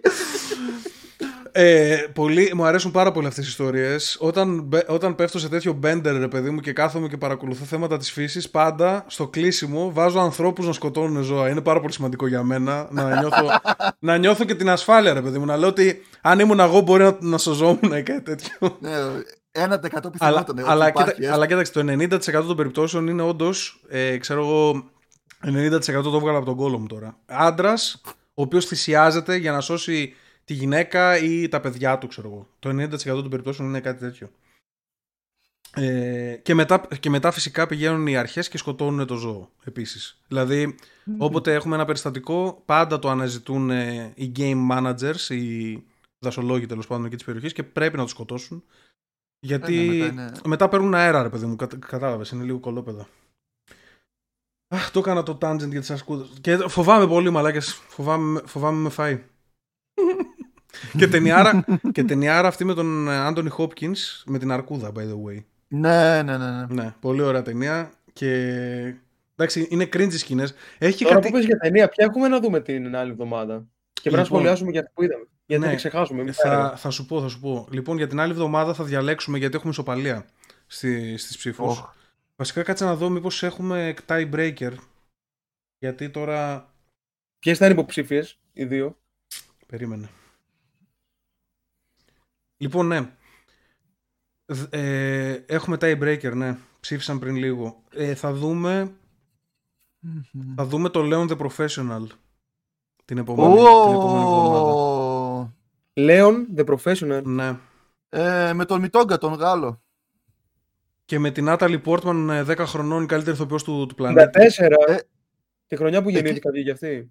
Εκεί την είχαν βιάσει, ναι ή όχι, Λότοφ; Δεν ξέρω, αλλά βγάζει, βγάζει η ταινία, θυμάμαι, βγάζει κάτι vibes. Θα το τσεκάρω. Όταν, όταν δω την Ε, μάλλον ταινία θα το, θα το λάβω υπέστη. υπόψη μου στα review, εννοείται. Ε, Η ταινία με το βιασμό της Μόνικα Μπελούτ ήταν ωραία. δεν, δεν ξέρω από αυτά, παιδιά. Δεν, δεν έχω Δεν πρόβλημα. την Έχω έχει δει. άποψη. τέτοια κακό, κακοπροαίρετα πράγματα. Τώρα, α, α, οπότε την επόμενη φορά, ε, ευχαριστούμε για τις ψήφους σας. Ε, θα παρακολουθήσουμε το Leon The Professional. Ε, κάνουμε review. Θέλετε να ξεκινήσουμε τώρα το review με το Goodfellas; Ναι, ναι. Πάμε. Ωραία. Λοιπόν, ποιος θέλει να ξεκινήσει; Ε, αρχικά, την, ε, τι θα σχολιάσουμε. Ο- ο- Ό,τι Όλος σου σφαιρικά καβλώσει. το πάω. Ό- Ό,τι σου καβλώσει. Ωραία. Για μένα αρχικά αυτό που σκέφτηκα καθώς έβλεπα όλη την ταινία είναι ότι αν γυριζόταν σήμερα οι μισές σκηνές και οι μισοί διάλογοι θα κόβονταν. Είχε... Λε- Πετούχασαν κάτι N-bobs, η αλήθεια είναι. Ναι, κατά, τα εν φεύγανε για πλάκα. Ε, για γυναικεία... Αλλά ήταν ουσιαστικά το 1970. Επομένως, Δεν έχει σημασία. δεν υπήρχε Δεν ακόμα- κάνει να τα λέμε. Δεν κάνει να λες πλέον. Ε, Επίσης για ε, ε, ενδοοικογενειακή βία, δηλαδή τι στιγμές που επιτίθεται στην ε, γυναίκα του και αυτά θα κοβόντουσαν, ή ο τρόπος που γενικά αντιμετώπιζαν τις γυναίκες που τις είχε σπίτι να κάθονται, να κάνουν τα μαλλιά τους, τα νύχια τους, να μην κάνουν τίποτα άλλο. Αυτά θα Εντάξει, κοβόντουσαν. gangsters ήτανε, ρε, τι περίμενες; Δεν έχει σημασία. Σ- Σήμερα, άμα Σεναριακά, σεναριακά σκέψου λίγο τον Samuel Jackson τι έκανε σε όλη την ταινία. Ήταν. Μαλάκα, και αυ... επιτέλους, δηλαδή, τον βάλαν σωστά. Έπαιξε πόσο, 10 λεπτά συνολικά ο Σάμουελ Τζάξον. Όχι, έπαιξε, ο, ο Samuel Jackson έπαιξε 10 δευτερόλεπτα στην ταινία. Και Είπαμε και στο κοινό και δευτερόλεπτα. δεν σχολιάζουμε τώρα γιατί μπορεί να μην έχουν πάρει είπαμε, χαμπάρι είπαμε, ακόμα. το Goodfellas, το Goodfellas ξέρουν. Ε, πήγε, δηλαδή, τέλειο ήταν to the point. Είναι τέλειος για αυτούς τους μικρούς ρόλους. Όχι να είναι Ε, πρωταγωνιστής ε, στο μαλάκα. εγώ το έχω Αυτό- πει πάρα πολλές φορές. Είναι ο, για μένα ο πιο μισητός ηθοποιός ο Samuel Jackson. Ναι, όποτε όχι, τον έχει βλέπω, παίξει παντού, δεν όποτε χρειάζεται τον βλέπω να στην παίξει οθόνη παντού. μου, μου χαλάει την ταινία, που- μόνο που υπάρχει. Δεν μου αρέσει και το πως παίζει και η φάτσα του και η συμπεριφορά του σαν, σαν άνθρωπο. Ε, και σε αυτή την ταινία, εντωμεταξύ, ουσιαστικά τον πήραν για να βοηθήσει σε μια κλοπή, να έχει το αμάξι και να, να το χρησιμοποιήσει για να ξεφύγουν. Και έκανε μαλακία, το κράτησε το αμάξι, λέει αντί να, αντί να, το, να το καταστρέψει, ε, κάθισε και έπινε μπάφους και το ξέχασε και μετά βρήκαν αποτυπώματα. Το βρήκε αστυνομία. Ναι, το βρήκε αστυνομία και γενικότερα με τους μαύρους έχουν ένα θέμα στην ταινία. Δηλαδή και ο Ρέι Λιώτα λέει σε κάποια φάση ότι τους νου τους πιάνουν η αστυνομία. Μα δεν μας πιάνουν. Πρέπει να είσαι χαζός, πρέπει να είσαι βλάκας. Έχει και εβραϊκά jokes μέσα εκεί που κοροϊδεύει λίγο την οικογένειά της. Έχει έχει πάρα πολλά Ρε, πράγματα που θα κοπώνουν. λέει χρόνια πολλά και της δίνει, της δίνει. Χρόνια πολλά λέει καλά Χριστούγεννα και της δίνει ένα δώρο τη γυναίκα του. και μετά της λέει και Happy Hanukkah και της δίνει 50 ευρώ, ξέρω εγώ. Τι λέει, αυτή τη δεν την είδα καν εγώ. Δεν το πρόσ... Απλά δεν το πρόσεξες γιατί δεν, το δεν ξέρεις τι είναι Χάνουκα γι' ναι. αυτό. Ξέρω τι είναι. Απλά δεν είναι, δεν είναι σκηνή αυτή ποτέ. Το πέρασαν πολύ γρήγορα. Μπαμ, μπαμ. Ναι, αλλά εμείς τα πιάνουμε αυτά γιατί είμαστε κολόπεδα ναι. σε αυτά. Αυτά περιμένουμε έτσι κι αλλιώς τέτοιες ταινίες που είναι τσάντ. Γενικότερα οι ταινίες οι οποίες είναι πίσω από το 2000 ε, έχω ανοιχτές τις ε, κεραίες μου για αυτά Μιας και, και πιάσαμε το cast. Ε, νομίζω έγινε η τέλεια επιλογή για όλους ε, εγώ ε, σε, αυτό διαφωνώ, σε αυτό διαφωνώ κάθετα εγώ, αλλά πες, πέστε εσύ. Γιατί, δηλαδή... Αρχικά ρε μαλάκα. Αρχικά, πες μου λίγο. Ο Ρέι Λιώτα και ο Τζο Πέση, εντάξει, ναι. ξέρεις τι ηλικίες παίζουν στην ταινία; Ε, όχι, αλλά... όταν ξεκινάει η ταινία, άκου τώρα, όταν ξεκινάει η ταινία, είναι 21 χρονών αυτοί οι δύο, υποτίθεται. Και ο, Κοίτα, και ο, Ρόμπερ Ντενίρο και ο Ρόμπερ Ντενίρο είναι 29 στην αρχή της ταινίας. 28-29, ναι. ναι. Και είναι, στην πραγματικότητα είναι 35 ο Ρέι Λιώτα, 40 ο Τζο Πέση, 48 ο τέτοιος, ο, ο Ρόμπερ Ντενίρο. Για μένα, ας πούμε αυτό, μου χάλασε το... το, το, το δηλαδή μπαίνει, ο άλλος, μπαίνει τώρα ο Ρόμπερ Ντενίρο μαλάκα με, με ρητίδες και λέει, και λέει με ρητίδε, όχι ρητίδε. Εντάξει, τον είχαν ψιλοφτιάξει. Τον είχαν ψιλοφτιάξει. Τον φτιάξαν καλά, ρε τον Μα, Το βλέπω κιόλας ότι τον φτιάξανε και πάλι φαίνεται. Και λέει, και λέει τότε ήταν 28 ο Τζίμι. Ε, άσε μας ρε μαλάκα! Εγώ με 32 μοιάζω με το, με το μωρό του μαλάκα, να με πάρει γκαλίτσα. Κοίτα, οι άντρες τότε μεγάλο έδειχναν κιόλας γιατί είχε κακουχίες. Ναι, ναι. Φαντάσου, φαντάσου λίγο. Περίμενε τώρα να βάλω τον Τζο Πέση μαλάκα. Έλα, μαλάκα. Κακουχίες. Ο Τζο Πέση είναι για την ηλικία είναι fail, αλλά σαν χαρακτήρας είναι full τέλειος. Ναι, ρε, εντάξει, εννοείται, και εννοείται ότι εντάξει, δεν μπορείς να πετύχεις καλύτερο από Τζο Πέση, Ρέι Λιώτα και Ρόμπερ Ντενίρο για μαφιόζικο έτσι. Ε, πακούλο, ε, όλη την ώρα, εντάξει. Ναι, εννοείται. Είναι Ιταλόφατσε όλοι, όλοι. Και εντωμεταξύ στο cast μέσα, ε, εσείς μάλλον δεν έχετε παρακολουθήσει Σοπράνος και Φίνα και Μάρια, έτσι; Όχι. Όλοι οι ηθοποιοί, οι οποίοι είναι side characters, είναι όλοι στο Σοπράνος και έχουν πρωταγωνιστικούς ρόλους. Δηλαδή, είναι μέσα ο Πόλη, ο οποίος απλά τον δείχνει στην πρώτη σκηνή έτσι, απλά τους χαιρετάει. Και ο Πόλη είναι γαμάτος χαρακτήρας. Δηλαδή και σαν ε, που τον ο, διαλέξανε. Όχι, εγώ άλλον Πόλη λέω. Εγώ λέω άλλον Πόλη. Ε, εσύ λες τώρα τον Πόλη τον, ε, τον χαρακτήρα από την ταινία. Ναι. Είναι μέσα η γυναίκα του, η Εβραία που την παντρεύεται, είναι αυτή που κάνει ψυχανάλυση στον, ε, στον πρωταγωνιστή του Σοπράνος είναι ο, το παιδάκι που πυροβολάει ο Τζο Πέση, το, το πυροβολάει στο ναι. πόδι και μετά το σκοτώνει ναι, ναι. Ε, είναι ναι. ο Μολτεσάντη, πρωταγωνιστής. Α, ε, είναι, πάρα πολύ. Είναι όλοι πρωταγωνιστές στο, στο Σοπράνος. Μετά δηλαδή τους πήρανε και λένε, ε, ξέρεις, έχω παίξει στο Goodfellas, οπότε κάνε μου καριέρα, κατάλαβες. Και παίξανε στην πιο σημαντική σειρά από θέμα μαφίας. Ναι. Τι, τι, τι ε, να πεις Κιφίνα; Αυτόν τον κοντούλι το λένε Τζον Πέσι στην πραγματικότητα. Τζο Πέσι, ναι. Τζο Πέσι. Είναι αυτός ρε από το. Βάλε... έχει πολύ καλό χαρακτήρα μέσα στην ταινία. Ναι, αλλά μαλάκα, βάλε λίγο μια φωτογραφία του. Βάλε μια φωτογραφία του. Θα σου δώσω εγώ μια βασικά, έτσι, την πρώτη που βρήκα. Βρήκα, βρήκα, βρήκα. βρήκα. Ωραία. Από την ταινία όμως, ε. Από την ταινία βάζω, ναι. Όχι από το μόνος στο σπίτι. Που έχει παίξει; Δεν ξέρω πού έχει παίξει. Στο μόνος στο σπίτι ήταν ο κοντός ο κλέφτης που. Σοβαρά. Να. Να. Είναι αυτός εδώ πέρα. Λοιπόν, αυτός εδώ τώρα είναι 21 χρονών. Αυτός δεξι... αυτός στα αριστερά του είναι 28. Εντάξει. Ε... Πόσο suspension of disbelief να έχω, ρε Μαλάκα. Είπαμε, σας αγαπάμε, σας εκτιμάμε. Χαμίστε με. Εντάξει, Ο Ρέι Λιώτα μοιάζει για την ηλικία που τον παρουσίασαν. Δηλαδή τον λες πιτσιρικά. Ε, δεν τον λες πολύ πιτσιρικά και ο Ρέι Λιώτα είναι λίγο σπασμένος. Εντάξει. Ξέρεις τι με ξενέρωσε πολύ στην ταινία, 35 ρε φίλε. χρόνων είναι ο Ρέι Λιώτα. Έλα. Στην υπόθεση τώρα με ξενέρωσε ότι γαμήθηκε η φάση όταν έμπλεξε με ναρκωτικά ο πρωταγωνιστής. Ρε, Εκεί εσύ, δηλαδή άρχισε να παίρνει κατηγορά όλη η ομάδα.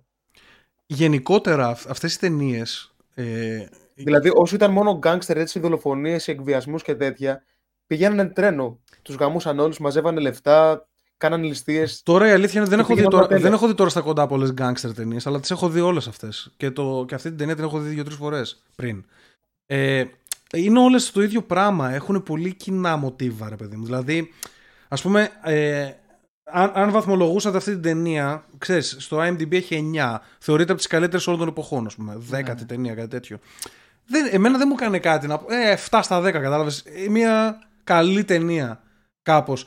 Ε, έχει, έχει κάποια πράγματα τα οποία είναι, είναι εντυπωσιακά για την εποχή. Δηλαδή, κάποια πλάνα που κάνουν, που ξεκινάει η κάμερα και τους ακολουθεί για 2,5 λεπτά και όλο αυτό το κάνουν, το κάνουν ένα στήσιμο, ρε παιδί μου. Αυτά είναι, ξέρεις, σκηνοθετικά θαύματα που κάνει, ας πούμε, ο Σκορτσέζε. Είναι, θέλει να κάνει το κάτι παραπάνω, ρε παιδί μου.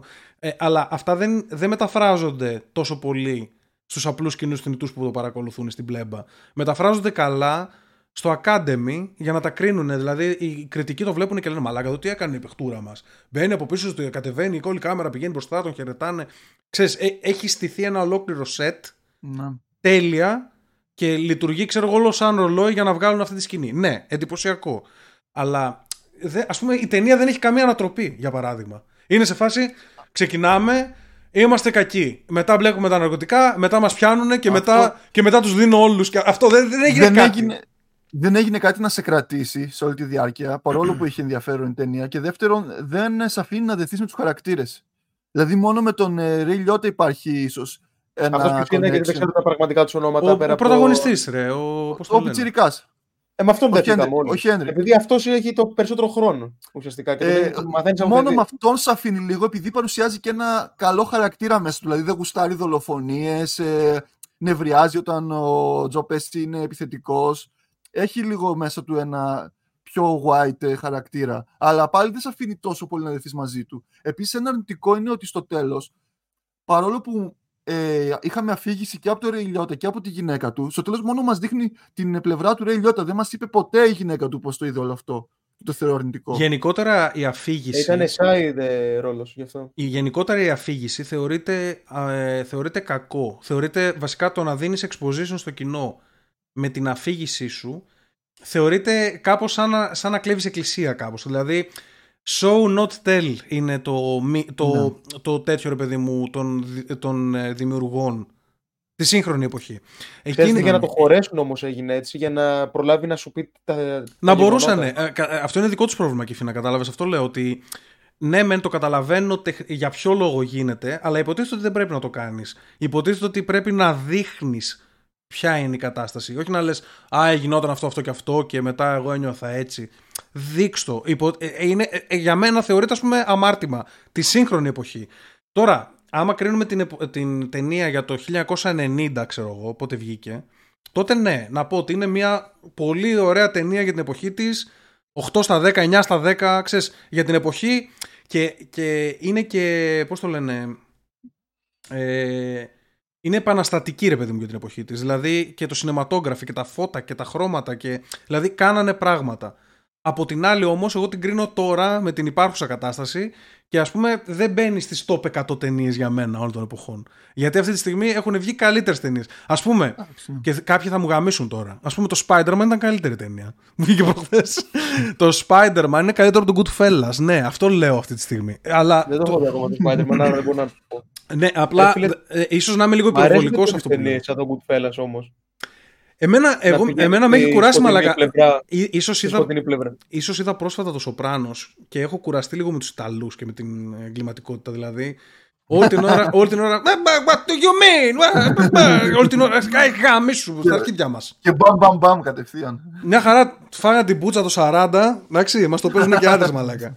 λοιπόν, όχι, το point, είναι, το point μου είναι ότι, ας πούμε, για παράδειγμα, εκεί στη σκηνή που είναι ο Ρέι Λιώτα τον έχουν πιάσει για κοκαίνη Και ξέρεις, δείχνει ότι συλλάβανε την κόμενά του, συλλάβανε τους φίλους του, του βγάζουν τα πράγματα που έχει κοκαίνη, ξέρεις, οι αστυνομικοί Ναι. και του λένε, του λένε τι γάμισες bro και τέτοια. Εκείνη τη στιγμή υποτίθεται ότι σαν, σαν ένα άτομο που έχει δει αυτόν τον άνθρωπο από την αρχή της ταινίας μέχρι τώρα πρέπει να ταυτίζομαι με αυτόν. Και οι άλλοι αστυνομικοί γύρω-γύρω που τον πιάσανε να είναι τα μουνόπανα της υπόθεσης κάπως. Ή τουλάχιστον έτσι να το βλέπεις εσύ. Εγώ εκείνη τη στιγμή ήμουνα, ωραία, πα- μπράβο. Είμαι σε φάση μπράβο Ναι, στους ναι. αστυνομικούς. Δείξα μου αυτούς καλύτερα, γιατί με αυτούς είμαι. Γιατί όλοι τους είναι σπασαρχίδες χαρακτήρες, βίαιοι, παράνομοι. Ξέρεις, μιλάω τώρα σαν, σαν γιαγιά, μιλάω. Αλλά Εγώ δεν το είδα έτσι. Δεν το με είδα έχει, έτσι. με έχει κουράσει η βία και η παρανομία να είναι Γι' μαγιά αυτό- σε ταινίες. Γι' αυτό του είπα, δεν μπορούσες να δεθεί με κανέναν. Πέρα λίγο με το Λιώτα που παρουσιάζει μια, μια καλοσύνη μέσα του κάπου κάπου. Ε, με- ε, εγώ δεν μπορώ να τη δω ούτε την καλοσύνη του Λιώτα γιατί είναι, είναι σε φάση σαν, είναι σαν οπορτουνιστής ο οποίος για τη μαγιά μπλέκει, ξέρεις είναι λίγο τέτοιο. Έχει και χαρακτήρες, Όχι, ρε, το είπε στην αρχή ότι και καλά δεν θέλει μια βαρετή ζωή, ότι είναι όλοι σκουπίδια. ναι αυτό, Άμα δεν- βλέπουν τους ανθρώπους, βλέπουν τους υπόλοιπους ανθρώπους Ότι σαν... άλλες ε, δουλειέ, ας πούμε, δεν θα σε εξελίξουν. Και ότι θα έχεις μια πολύ βαρετή ζωή και αδιάφορη. Ναι. Ε, ε, δημιουργεί ένα false dichotomy εδώ. Δηλαδή ότι είναι οι άνθρωποι οι οποίοι ζουν στο rat race από τις 9 μέχρι τις 5 και είναι και οι, αυτοί που παρανομούν που τους γαμάνε. Όχι, στην πραγματικότητα υπάρχουν πολλά μονοπάτια για να φτιάξεις τη ζωή σου χωρίς να, χωρίς να προσπαθείς να μπεις στη μαγιά των... Τέλος πάντων, απλά να πω ότι Ε, έπια- έπιασαν πολύ Στην το... εποχή εκείνη, ρε φίλε, ήταν πιο δύσκολο να κάνεις κάτι. Ναι, εντάξει, Ε, καλά, δεν μιλάμε μπορούσε να για γίνεις το 70. YouTuber, εννοείται. Αλλά θέλω να πω ότι ε, έπιασαν πολύ το vibe ε, της εποχής. Το καταλαβαίνω, εντάξει. Ε, οι διάλογοι για μένα θα μπορούσαν να είναι καλύτεροι, αλλά τώρα κρίνω διαλόγους 30 χρόνια πίσω, που δε- ακόμα, ακόμα δεν ήξερα να γράφουν τόσο καλά όσο γράφουν τώρα. Όσο, όσο ξέρουν να γράψουν τώρα, όχι όσο γράφουν.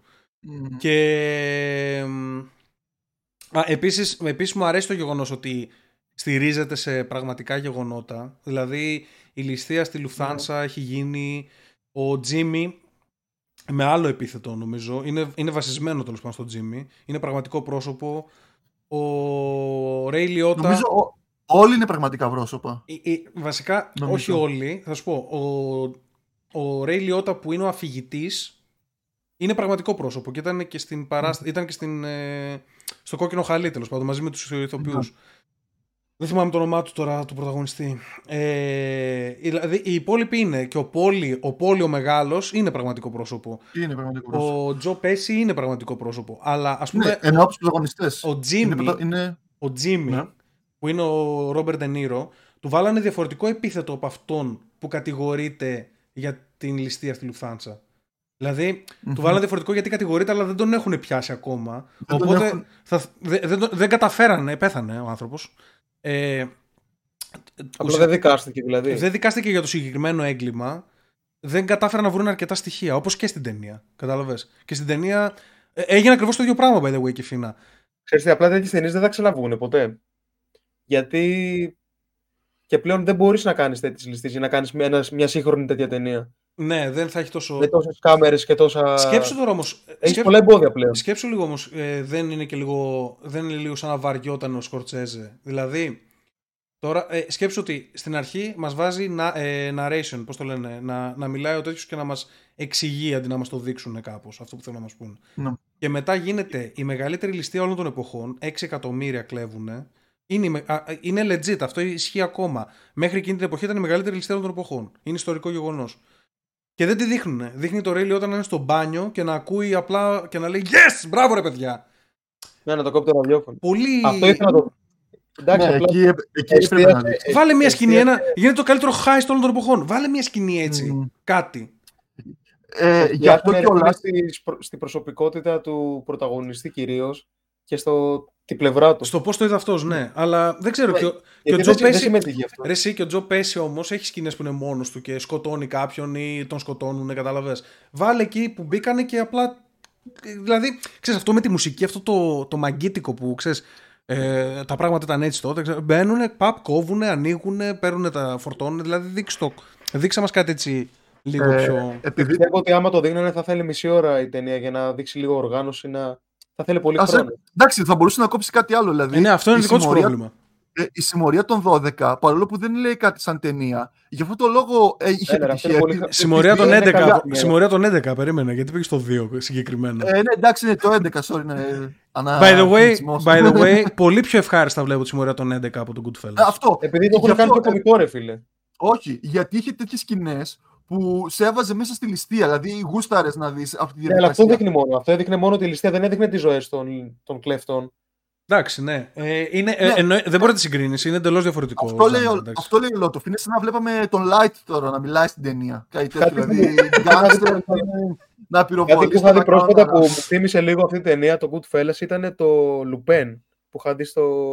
με έναν Γάλλο που έκανε μεταμφιέσεις και έκλεβε. Το έχετε δει; Δεν το σειρά έχω, είναι δεν αυτή το η έχω δει, ταινία. όχι. Λουπέν. Ναι, είναι πολύ καλή σειρά. Καλό Δεν ακούγεται. την έχω τελειώσει Ακούγεται γιατί πολύ είχα φτάσει ξύζινο. μέχρι εκεί που είχε. Τι; Ε, ε, γενικότερα αυτά τα, αυτά τα gangster και τα heist και αυτά είναι ωραίες ταινίες. Όχι, όχι, δεν είναι gangster. Αυτό που σου λέω έχει υπόθεση ότι είναι ένας στη Γαλλία Μμμ. ο οποίος του φάγαν τον πατέρα του. Και αυτός ήθελε να μάθει για ποιο λόγο και γιατί. Αρκούδες. Ω. Και γιατί τον κατηγορήσανε σαν. γιατί τον κατηγορήσαν σαν κλέφτη, ενώ δεν είχε κλέψει και ήθελε να αποδείξει ότι είναι αθώος και, για... και έκανε κάποιες ληστείες στα άτομα που δούλευε ο πατέρας του σαν υπηρέτης. Οκ. Αυτό, Κάτι σου θύμι... τέτοιο. αυτό σου θύμισε. Εντάξει, θα μου πεις. Ότι, ότι σου δείχνει ας πούμε τη ζωή ενός ανθρώπου και σου δείχνει κάποια πράγματα. Εν τω μεταξύ, ε, Δεν σου ε, δείχνει 100% είναι ένας ψυχή. μαφιόζος, ε, δεν θυμάμαι πώς λέγεται, ο οποίος έχει κανάλι στο YouTube, ο οποίος ήταν legit της μαφίας, δεν θυμάμαι πώς λέγεται, Φινέντζε, δεν είμαι σίγουρος. Μπορείτε να τον βρείτε πάντως. Ο οποίος κάνει review τέτοιες ταινίες. και είπε ας πούμε ότι το Goodfellas, τον Τόνι Μπράσκο και άλλη μία τέλος πάντων, δεν θυμάμαι πια, ε, είπε ότι είναι οι, οι τρεις ταινίες οι οποίες είναι οι πιο, πιάνουν πιο πολύ το essence, ρε παιδί μου, της μαφίας. Το, δηλαδή είναι πιο a- accurate, ας το, ας το πούμε έτσι. Ε, σου δείχνει και αυτό το συνέστημα ότι κάπο... όποιος μπλέκει ας πούμε με τα σκατά κάποια στιγμή Ναι, όλο, Αυτό όλο υπάρχει. και το, και, το, και το στήσιμο. σου δείχνει αυτό το συνέστημα, σου δείχνει το συνέστημα ότι θα σε προδώσουν, ότι δεν μπορείς να του εμπιστευτείς, Αλλά από ότι την, είναι ο α- καθένας για την πάρτη του. από την άλλη όμως, ε, τι ήθελα να πω; Το Goodfellas, κάτι ήθελα να πω για το Goodfellas. Αλλά το έχει και ξέχασα. την, ομαδι... και την ομαδικότητα, ότι ας πούμε ότι άμα φάνε κάποιον δικό σου χωρίς λόγο θα πάρεις εκδίκηση. Δεν το έχει πάρα πολύ. Ε, ανέφερε, Όχι, δηλαδή, δεν. ανέφερε δηλαδή αυτό ότι είναι made guy ο άλλος, δηλαδή τον έχουν χρήσει.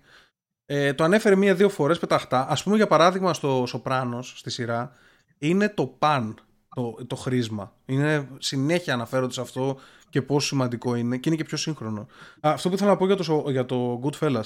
Το Goodfellas έχει κάτι το οποίο είναι διαχρονικό που δεν μπορώ, δεν μπορώ να το στερήσω όσο... Πες ότι είναι και για τον Μπούτσε ταινία, εντάξει. Ε, έχει αλλάξει πάρα πολύ την κουλτούρα στο πώς ε, βλέπουμε αυτές τις ταινίες. Δηλαδή, άμα δει- και το Σοπράνος και, και κομικά όταν σατυρίζουν αυτά τα πράγματα. Δηλαδή, έχει ένα επεισόδιο, το Community, η, το, κομ- ε, το sitcom τέλος πάντων, δεν ξέρω πώς να το πω, κομμωδία σειρά, το Community, Ναι. που ξέρω εγώ στείλουν ένα κάτι σαν μαφία του κηλικίου κάπως και έχουν βάλει έναν μάγειρα ο οποίος φτιάχνει τις κοτομπουκές και πουλάνε κοτομπουκές γύρω γύρω στους ε, ξέρεις, ύπουλα και τέτοια και όλο ε, ξέρεις, σκηνοθετικά να τους δείχνει ξέρω εγώ να πηγαίνει ο ένας να αλλάζει χέρια να παίζει μια μουσική από πίσω μαγκίτικη να μιλάς λίγο ιταλικά να, να λες ότι ε, εκείνες τις εποχές έτσι τα κάναμε ξέρω, κάπως έτσι. Αυτό το, στη- στην κουλτούρα ρε παιδί μου το έχει βάλει full. Το έχει δημιουργήσει full το Goodfellas και αυτό τους το δίνω. Αυτό τους το δίνω. Δηλαδή έχει αλλάξει, έχει αλλάξει τα media και τον κινηματογράφο αυτή η ταινία σε κάποιο βαθμό Δεν ξέρω, εμένα επειδή 7 στα δεν 10 έχω δει και πολλές τέτοιου είδους ταινίες, μου άρεσε πάρα πολύ. πόσο βάζεις σε βαθμολογία; Ε, ρε, ε, αυτό είναι... γιατί εντάξει τι τρέπεις να μπορώ βάλεις να βαθμολογία ρε μαλάκα μου Δεν πιάνει- βάζω δικό μου μου πιάνεις το πηγούνι σου και, μου, και ντρέπεις να βάλεις Λες και είναι- βαθμολογία Λες και είναι ο Σκορτσέζε εδώ δίπλα και μας κοιτάει έτσι. Ναι. Και περιμένει. ζει ο Σκορτσέζε πρέπει να ζει έβγαλε φίλε, τον, για- Δεν θα έβγαλε ζει. τον Για Ιρλανδό το είδος μου άρεσε πάρα πολύ. 9 Και στα το στυλ 10 και όλα. πόσο; Είναι δείχνει τις ληστείες. Ε, βάλε βαθμολογία με τέτοιο. Με Θα βάλω 9 γιατί ξενέρωσα με το τέλος. Ήθελα καλύτερο τέλος. Και εγώ ήθελα καλύτερα. Μαλάκα δεν Ήθελα έγινε να τίποτα. Στο τέλος δεν έγινε τίποτα. Ναι. Απλά Απλά τους είπε, πρόδωσε. ναι, είπε και λέει θα ζω έτσι εγώ τώρα σαν είναι τίποτα. Και τέλος. Είπε, πήγα, μα- παρήγγειλα μια μακαρονάδα μαρινάρα και είχε, είχε ηλίθια noodles και ketchup. Αυτό. Ευχαριστούμε Ναι. πάρα πολύ. Ναι, ναι. Δηλαδή έκτισε τόσο πολύ στους χαρακτήρες και απλά δεν έδωσε σημασία στο τέλος. Δεν ξέρω, βιάστηκε, βιαζόταν πάρα πολύ. Ναι, όντως το τρίτο act είναι, τελειώνει έτσι, παπ, τίποτα. Δηλαδή, ε, δείχνει ότι τον έχουν στριμώξει και άντε γαμίσου πόλη και τον πόλη τον πρόδωσε. Βέβαια στα αρχίδια μου, γιατί είναι όλοι, όλοι, όλοι εγκληματίες. Εγώ είμαι υπέρ, δηλαδή, θανατική ποινή και στον πόλη. Πώς να σου πω, δεν με νοιάζει τίποτα. Και στο Ρέι Λιώτα και σε όλους. Ε, πέθανε έτσι κι αλλιώς από... Όχι Ο αναπνοή. φίλος που ήταν σαν γουρουνάκι λιγάκι. Ναι. Ναι, Ένας- ο αρχηγός. Ο οποίος ήταν ο καλός της υπόθεσης, ρε παιδί μου. Γιατί συνέχεια ήταν εξής, αυτός που πρόσεχε, αυτός που τους Ναι. φρόντιζε όλους, του έδωσε λεφτά. Έλεγε όταν- μην, μην πουλάτε ναρκωτικά, είστε για τον μπούτσο. και Ναι, τέτοια. ναι, ναι, ναι, τέτοια πράγματα. Εν τω μεταξύ, τώρα που είπες, έλεγε μην πουλάτε ναρκωτικά, έχεις δει τη σκηνή που συζητάνε στον νονό για τα ναρκωτικά; Που είναι ένα συμβούλιο που έχουν μαζευτεί όλοι οι Ιταλοί. Σε πιο πολλούς νονούς. Στο πρώτο νομίζω είναι. Μαζεύονται όλοι οι πρώτο. Ιταλοί Δεν μου και έρχεται. συζητάνε για το πώς να βγάλουν λεφτά. Και κάποιος αναφέρει τα ναρκωτικά, έχεις δει και τι λένε. Όχι.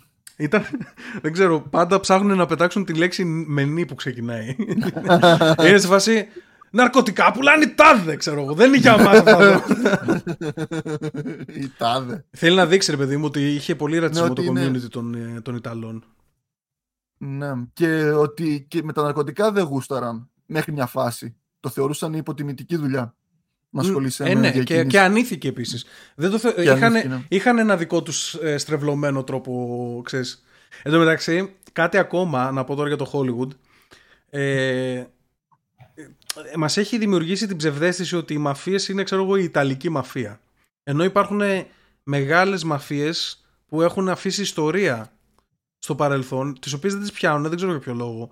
Για παράδειγμα είναι η Εβραϊκή μαφία, η οποία ήταν πάρα πολύ ισχυρή στη, εκεί το 1900, 1880, 1920, κα- εκείνες τις εποχές. Και πιο πίσω και ε, γενικά το 19ο αιώνα.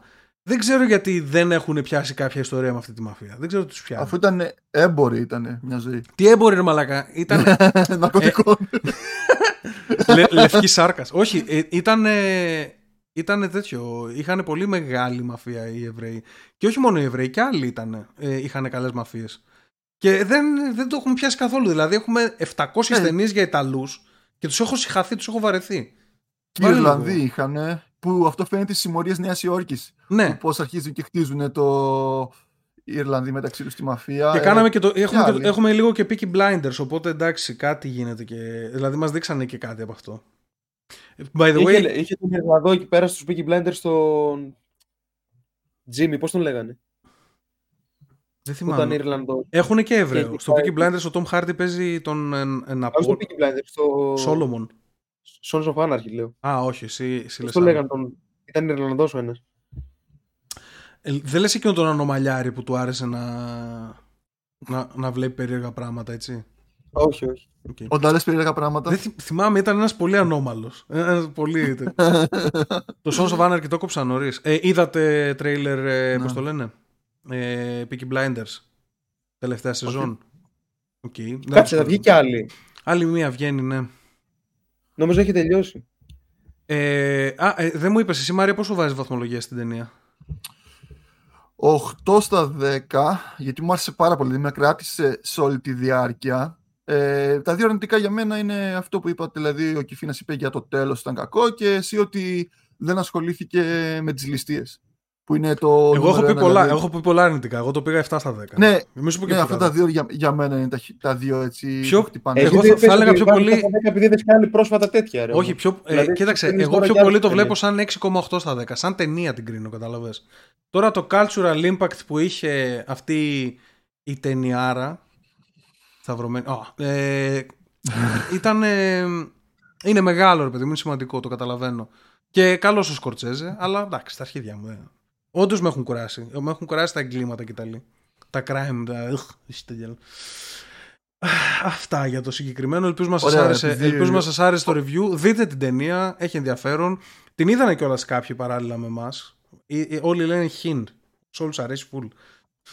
Εντάξει, δεν γίνεται μισά, είναι δι- διασκεδάζεις, είναι ταινία που θα σε διασκεδάσει, είναι, προκαλεί μια, ένα amusement. μια Πολύ ωραία ευχαρίστηση. σκηνή. Πολύ ωραία σκηνή είναι εκεί που τον κοροϊδεύει ο άλλος με το κασελάκι με τα παπούτσια. Που τον, που τον Ναι, προσβάλλει. Του είναι, σπαταμούτρα. ναι. είναι πολύ ωραία σκηνή αυτή. Τη, τη, Μμμ. θυμόμουν. Καλά δηλαδή. και τώρα και το γάμισε μπροστά στην κόμενα τη καινούργια. Ε, ναι, Το ναι. ψεύτη. Έρχεται όλος με την κόμενα του λέει Σου γυάλιζε τα παπούτσια, στα έκανε μαλάκα, θα έκανε καθρέφτη. Αυτά είναι ωραία. Αυτά είναι Ήταν ωραία. πολύ να αρχίδιο άλλος. Και καλά να πάθει. Το ευχαριστεί. Και μ' αρέσει η ανατροπή που κάνει εκεί που τον λέει εντάξει, έλα, σε ό,τι λέω μαλακίες. Ναι. Και εκεί που κάθονται να πιούνε μπύρα λέει. Να go «Άντε, get your τράβατε το fucking κατσέ». sandbox. και, ήτανε, και μου άρεσε και εκεί που αρχίσαν να παίρνουν αυτοκίνητα και μαλακίες και ο Τζίμι, ξέρω εγώ, πήρε τη γούνα από τη γυναίκα του άλλου και την Ναι, έβγαλε. ναι. Του λέει, τώρα, τώρα γύρισε την πίσω. Αυτό μου θύμισε εμένα, άμα ήμουν εκεί, σκέφτηκα να είσαι εσύ Μάριε, αυτός που πήρε το τέτοιο και να σου Μαλάκα, όχι τώρα, γύρισε το πίσω. Αυτό το κομπλεξικό. Με διαμάντι ήρθα. ναι, ναι, ναι, ναι. λοιπόν, ε, αυτά. Ε, εδώ βλέπω τώρα κάτι ροζ βίντεο βλέπω εκεί και φίνα. Τι έχεις βάλει εκεί, τι είναι αυτό; Οχ. Α, αυτό είναι για τον Big Brother. Τι Που έγινε. βγήκε η Αγγελίτα. Δεν ξέρω αν το είχατε παρακολουθήσει. Που ένας κάμεραμαν Δεν τους ξέρω. ή κάποιος εκεί του καναλιού είχε, είχε βγάλει προς τα έξω ένα ερωτικό στιγμιότυπο που είχαν κάνει στο μπάνιο, στο Big Brother. Κοίτα, Ήτανε, κάτσε, κάνανε σεξ στο μπάνιο και το διέρευσε από την παραγωγή Ε, κάποιος. Κάτι, πι- ένα πίξελ. κάποιος το φάνηκε, βγάλει από έτσι, τις κάμ... το τράβηξε με κινητό από τις κάμερες που φαινότανε. Ωραία. Και τι, τι κάνανε. Ήτανε Αυτό είχε γίνει σεξ; ψιλογνωστό πριν κανένα μήνα. Μπορεί να έχει περάσει και λιγότερος καιρός, δεν ξέρω. Αλλά ρε φίλε, εντάξει, το Big Brother δεν έχεις υπογράψει. Υποτίθεται ότι όλα θα γίνουν. Μπορούν να φανούν στη φόρα. Δεν έχουν Δεν- υπογράψει κάποιο συμβόλαιο. Δεν ξέρω, δεν, ε, όχι ρε εσύ. Κάτσε, άμα είσαι μέσα στο μπάνιο, δεν σημαίνει ότι θα σου δείξουν την πουτσα Έχει σου στο- κάμερες όμω και στο μπάνιο, ρε φίλε. Ναι, αλλά εφόσον η παραγωγή το κάλυψε και δεν το έβγαλε στην εκπομπή, τώρα το άλλο είναι διαρροή. Καλά, εντάξει, δεν γινόταν να το βγάλει αυτό.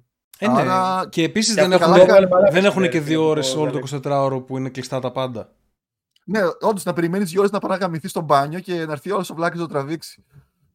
Σίγουρα θα Όχι, σε νομίζω βλέπει. ότι- Ότι θα σε βλέπει κόσμος, σε Εγώ- βλέπει. όταν- Εγώ άμα λίγο κάνεις που έχω κάτι. παρακολουθήσει πρόπερση πότε είχα δει πέρυσι, που ήταν ο Θέμικορν, είχα δει λίγα επεισόδια. Και εγώ τότε είχα δει, ρε έβλεπα. φίλε, ότι...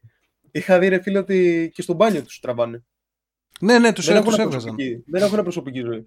Και εντάξει, οι άλλοι τέσσερις μήνες λέει ήταν μέσα αυτή η, γυνα- η κοπέλα τώρα που βγήκε η Αγγελίτα. Είχε πει ότι ήταν τέσσερις μήνες Αυτή μέσα. τώρα, να, Εντάξει, να- λέει, θα, πω τέσσερις την μήνες- κακιά, θα πω την κακιά μου με αυτό το όνομα. Πάλι καλά να λέμε. με το όνομα Ρε, Αγγελίτα. Ρε φίλε, τέσσερις μήνες όμως δεν τι παλεύεις εκεί μέσα. Ε, αυτή η μαλάκα, ήταν- εγώ, ήταν- εγώ αυτό, ήταν- αυτό λέω. Τέσσερις μέρες που μπήκε και έμεινε. Είναι. δεν ξέρω, μπορεί να είναι η πιο σοβαρή κοπέλα στον κόσμο. Δεν ξέρω. Απλά με αυτό το όνομα Είναι πολύ ωραία, δεν ξέρω. Άμα αρχίζεις τώρα να κράζεις πάλι. είναι ωραία. Την έχεις δει; Είναι ωραία και φινά. Για βάλε. Για Δεν βάλε. βάζω. Βάλε ρε Το μαλάκα. έκανα- Μοιάζει και αυτή με Θα έκανα άντρα. μπράτσο. Ξέρεις τι, δεν θα σ' αρέσει. Θα δεν θα σ' είναι, αρέσει θα είναι επειδή μια έτσι. το έτσι. Θα είναι Δεν αρκούδα, θα ρε, αρέσει κανονικά επειδή αρκούδα. Ναι. Δεν είναι στα κυβικά σου, δεν είναι στα κυβικά σου. Δείξε, δείξε, δείξε, δείξε. Δεν σ' αρέσουν οι κοπέλες με τατουάζ, εσένα. Είσαι τέτοιο. Εντάξει, ρε Μαλακά, α, δεν, είναι- επικοδομικός. δεν, δεν σημαίνει ότι δεν είναι ωραία κάποια που έχει τατουάζ. Είπα ότι έχει πρόβλημα απλά, ότι έχει ψυχολογικά προβλήματα. Δεν θα σ' αρέσει γιατί είναι σαν ο παδό στη Ρώμα. Α, οκ. Είναι πιο ωραία από τη Ξέρω τα- Zendaya. Μάριε. Όχι, δεν γίνεται αυτό. Αυτό δεν γίνεται που λες. Λοιπόν, Ε, στη βάλω να τη δει. Θα βάλε. σου φύγει περιέργεια. Βάλε, ναι. Να τη δει και το κοινό, ρε. εσύ. Σκέψου και το κοινό. Μη σκέφτεσαι μόνο εμένα. Oh, Valley of Plenty. Για βάλε καμιά εικόνα όμως, ξέρω εγώ. Φοβάμαι να πάω κάτω. Μην πας κάτω. Φοβάμαι Και, να πάω κάτω. και στην πρώτη, σαν γυμνή είναι, ρε Μαλακά. Τέλος πάντων. Ναι, δεν, δεν, μπορώ, ε, δεν, για- μπορώ να, δεν μπορώ να κρίνω, εντάξει. Ναι, μια χαρά μπορείς να κρίνεις, αλλά. λοιπόν. ε, αυτό το σκηνικό που έγινε με τις διακοπές Μητσοτάκη τις προάλλες. Έφυγε ο Μητσοτάκης διακοπές πριν από καμιά εβδομάδα και πέσαν όλα τον φάνερ, παιδί μου. Λέγανε ότι είμαστε σε κατάσταση κρίσης και ο άλλος, ξέρω εγώ, σηκώνεται και φεύγει και πάει διακοπές. Έγινε λίγο χαμούλης τέλος πάντων. Ε, εγώ την έχω πει τη θέση μου. Πιστεύω ότι και ο Πρωθυπουργός έχει ανθρώπινα δικαιώματα και μπορεί να πάει διακοπές λίγες μέρες. Το πιστεύω αυτό. Τώρα, ε, στην Αμερική έβλεπα κάτι αντίστοιχο που έγινε. Εκεί είναι μαλάκα ακόμα χειρότερη. Ε, θα το βάλω και φίνα άμα θες δείξ' το. Το βάζω να το έχεις. Ε, είναι ένας πολύ ε, σημαντικός conservative πολιτικός αυτή τη στιγμή στην Αμερική, ο DeSantis, ο οποίος ακούγεται κιόλας ότι μπορεί να κατέβει και για πρόεδρος της Αμερικής, δηλαδή να διαδεχθεί τον Τραμπ ή κάτι τέτοιο. Λοιπόν, Ε, και τον κατηγορείς, άκου το τώρα, αυτός είναι απλά ε, κυβερνήτης της Φλόριντα αυτή τη στιγμή, αν δεν κάνω λάθος. Και τον κράξανε επειδή πήγε να στηρίξει τη γυναίκα του η οποία έκανε χημειοθεραπείες για τον καρκίνο. Έλειψε, ξέρω εγώ, πήγε δύο μέρες με τη γυναίκα του και πέσανε να τον φάνε και του είπαν ότι όπως και να έχει η, η, ξέρω εγώ, η πολιτεία σου είναι σε κρίση, ξέρω εγώ. Άκου εδώ Ναι, τώρα. Η δουλειά σου, ναι, η δουλειά σου πάνω Ναι, απ' όλα. δηλαδή, δηλαδή πόσο, πόσο άδικοι μπορούν να γίνουν. Ε, τώρα δεν θέλω να το ταυτίσω με αυτό του Μητσοτάκη, αλλά πάλι Απλά και τα δύο το ίδιο είναι πράγμα. legit. Είναι legit ότι πήγε για αυτό λόγο. Ή το έβγαλε μετά Ρε για εσύ, κάλυψη; Ε, Γι' αυτό πήγε, γι' αυτό πήγε, αλλά πέρα από αυτό ρε εσύ. ε, ε, Ναι, εντάξει, γιατί το ότι- άνθρωποι είναι. δεν- Μα ναι, δεν είναι ότι είναι μια ολόκληρη πολιτεία, εντάξει. Η Φλόριντα έχει πολύ μεγαλύτερο πληθυσμό από την, Αμε- από την Ελλάδα. Από την Ελλάδα. Ναι. Εντάξει, και είναι δηλαδή, σκέψου πόσα, πόσους ε, θεσμούς έχει αυτή η πολιτεία. Το να λείπει ο κυβερνήτης, ο οποίος είναι ψηλό irrelevant κιόλας. Εντάξει. Να λείπει ο κυβερνήτης για λίγες μέρες και να τον κάνεις bullying για αυτό το πράγμα είναι καθαρά πολιτική σκοπιμότητα. Και έτσι ήταν και με, το, και με τον ε, Μητσοτάκη, by the way. Ο Μητσοτάκης έλειψε λίγες μέρες. Δεν είναι αυτός ο λόγος να κρίνουμε. Δηλαδή υπάρχουν, ε, υπάρχουν υπουργοί, λειτουργεί η κυβέρνηση. Δεν είναι ότι έβγε ο Μητσοτάκης και έκλεισε το κινητό του και δεν θα δουλέψει το κράτος. Έτσι, απλά τα έχουν, τα έχουν μαζεμένα γιατί από τότε που μας είχαν κλείσει lockdown δεν μπορούσε να βγεις από το σπίτι σου. Άμα δεν στείλεις μήνυμα για περπάτημα, δεν μπορούσε να πας σε άλλο νομό. Από τότε που. Ναι, αλλά δεν το έκανε τότε, κατάλαβες. Είχε Και- πάει αυτό Όχι. τότε σε ένα νησί και είχαν κάνει Είχε- εκεί ένα. Είχε πάει Καστελόριζο, ρε. Α, και είχε έφευγε. κάνει, είχε Αλλά- κάνει ένα πάρτι, ναι, Σκοτ. είχε κάνει ένα σκηνικό. Είχε γίνει ένα Κάτι. πάρτι και. Εκεί ρε φίλε, εντάξει, μα είναι σαν να μας χορδεύουν μέσα στα μούτρα μας. Εκεί κράξτον, Να πάμε να εκεί γαμηθούμε. κράξτον, αλλά τώρα, ας πούμε, που πήγε διακοπές σε... Εμείς δεν μπορούσαμε να πάμε ανάγκη στους δικούς μας επειδή ήταν σε άλλη Ε, εν περίοδο. τω μεταξύ γαμάει γιατί πάει διακοπές στα, στα Γιάννα, δεν ξέρω που πήγε, και μετά όταν γύρισε είχαμε lockdown στις τέτοιες. Βολεύτηκε. Αλλά ναι, είναι άδικοι που στείλες. Και βγαίνουν συνεχώς πράγματα, ας πούμε, η AOC, για όσους την ξέρουν, ε, πήγε σε άλλη πολιτεία και έκανε ένα πάρτι, ας πούμε, χωρίς μάσκα, χωρίς τέτοια. Δηλαδή, κάνουν πράγματα τα οποία. ε, ε, ε, οι πολιτικοί τέλος πάντων που είναι από τη δική τους την πλευρά και δεν τους σχολιάζουν. Σχολιάζουν τους άλλους. Αλλά τώρα το, το γαμίσανε. Εντάξει, ο άλλος πήγε τη γυναίκα του για χημειοθεραπείε. Ό,τι να είναι. Λοιπόν. Ε, θέλετε να πιάσουμε κανένα δικό σας θέμα; Μάρια, θέλω να πούμε για την. Ε, για την Joan Rowling. Είδες, είδες το Harry Potter το Reunion; Δεν το είδα, δεν πρόλαβα. Ε, είδα λίγο έτσι τριλεράκια και τα λοιπά. Εντάξει, από ό,τι κατάλαβα δεν είναι κάτι τρελό. Δεν... Ε... Ε, και φύνα ξέρεις ποιος είναι ο Harry Potter; Ο Ντάνιελ Ράντλ. Ράντλ. Μάρα. Μεθυσμένος. Αυτός δεν είχε παίξει και σε γκέι πορνό. Ε, αυτό, δεν νομίζω. Νο- νομίζω ότι είχε κάνει μια παράσταση που ήταν γυμνός όμως. Α. Ήταν μπορεί. μια live παράσταση που ήταν γυμνός. Πάντως θα είναι στο reunion, θα είναι όλοι από το πρώτο cast. Σε μεγάλη ηλικία που είναι τώρα. Στο reunion ναι, πήγαν όλοι, αλλά είχαμε, ε, ε, η, αυτή που έγραψε το Harry Potter, η Rowling, δεν ήταν. Και χρησιμοποίησαν, ξέρω εγώ, συνεντεύξεις της από το, δε- από το 19, ας πούμε, που είχε τραβηγμένες, για Πέρα από να αυτό- δείξουν υλικό. Εγώ το Πέρα είδα. από αυτό, Έλα. ε, έγινε αναφορά στο πρόσωπό της μόνο πέντε φορές. Ναι, ενώ είναι, είναι legit ό,τι πιο σημαντικό εννοείται, προφανώς. Είναι, τι να πω, σαν να... Ξέρουμε τι παίζει ρε μαλακα Μάριε. Ναι, εντάξει, αλλά δεν γίνεται έναν τόσο βασικό, βασικό πρόσωπο για αυτή τη- όλη τη σειρά των ταινιών που βγήκε να μην ε, το καλείς. Έστω και για τις δηλώσεις του. Ας έκανε τις χιλιότερες δηλώσεις στον κόσμο. Άλλο τώρα Να το δώσουμε, θέμα λίγο, του... να δώσουμε λίγο context στο κοινό. Ε, η John Νομίζω Rowling μου είχα- είχατε πει την άλλη φορά, την είχαν κάνει cancel για την κάτι έχουν που κάνει έλεγε cancel για- επειδή για- ε, ε, ουσιαστικά αυτή δηλώνει TERF. Δηλαδή δηλώνει ε, trans exclusive radical feminist. Δηλαδή ότι Αυτή τι είναι ηλικία έχει εδώ μεταξύ. Καμιά πενηνταριάνα, ναι. 55, δεν ξέρω. Δεν, Α. δεν, δεν, δεν έχω ιδέα. Λοιπόν, άκου τώρα. Και δηλώνει δηλαδή ότι είναι φεμινίστρια, απλά είναι κατά των τρανς. Όχι κατά, ότι δεν πιστεύω ότι μπορεί ένας άντρας να γίνει γυναίκα. Και όλα αυτά που βλέπουμε, ξέρεις, με τα αθλήματα και όλα αυτά, τα κράζει συνέχεια. Και ε, την είχαν κράξει τις προάλλες επειδή αυτή βγήκε και... Αλλά αυτό και τα πλήματα ρε φίλε λογικό είναι όμως. Μα εννοείται, μαζί της είμαστε. Εγώ συμφωνώ με την ε, John Rowling σε αυτό. Για το αυτό και τα θέμα. αθλήματα. Αλλά αυτή τώρα μαλάκα Πάει εντωμεταξύ. μαλάκα η άλλη με με, μαλάκα έχει γεννηθεί, έχει γεννηθεί άντρας, πάει η άλλη με με και πάει και σκοτώνει γυναίκες ρε μαλάκα. Ναι, εντάξει. Αφήσει το ξύλο, Έχει αυτό δεν γίνεται, σκηνικά μαλάκα. που, Έχει έχει, άλλα σκηνικά που μονίδι. έχει, έχει ραγίσει κρανίο από μπουνίδι. Και...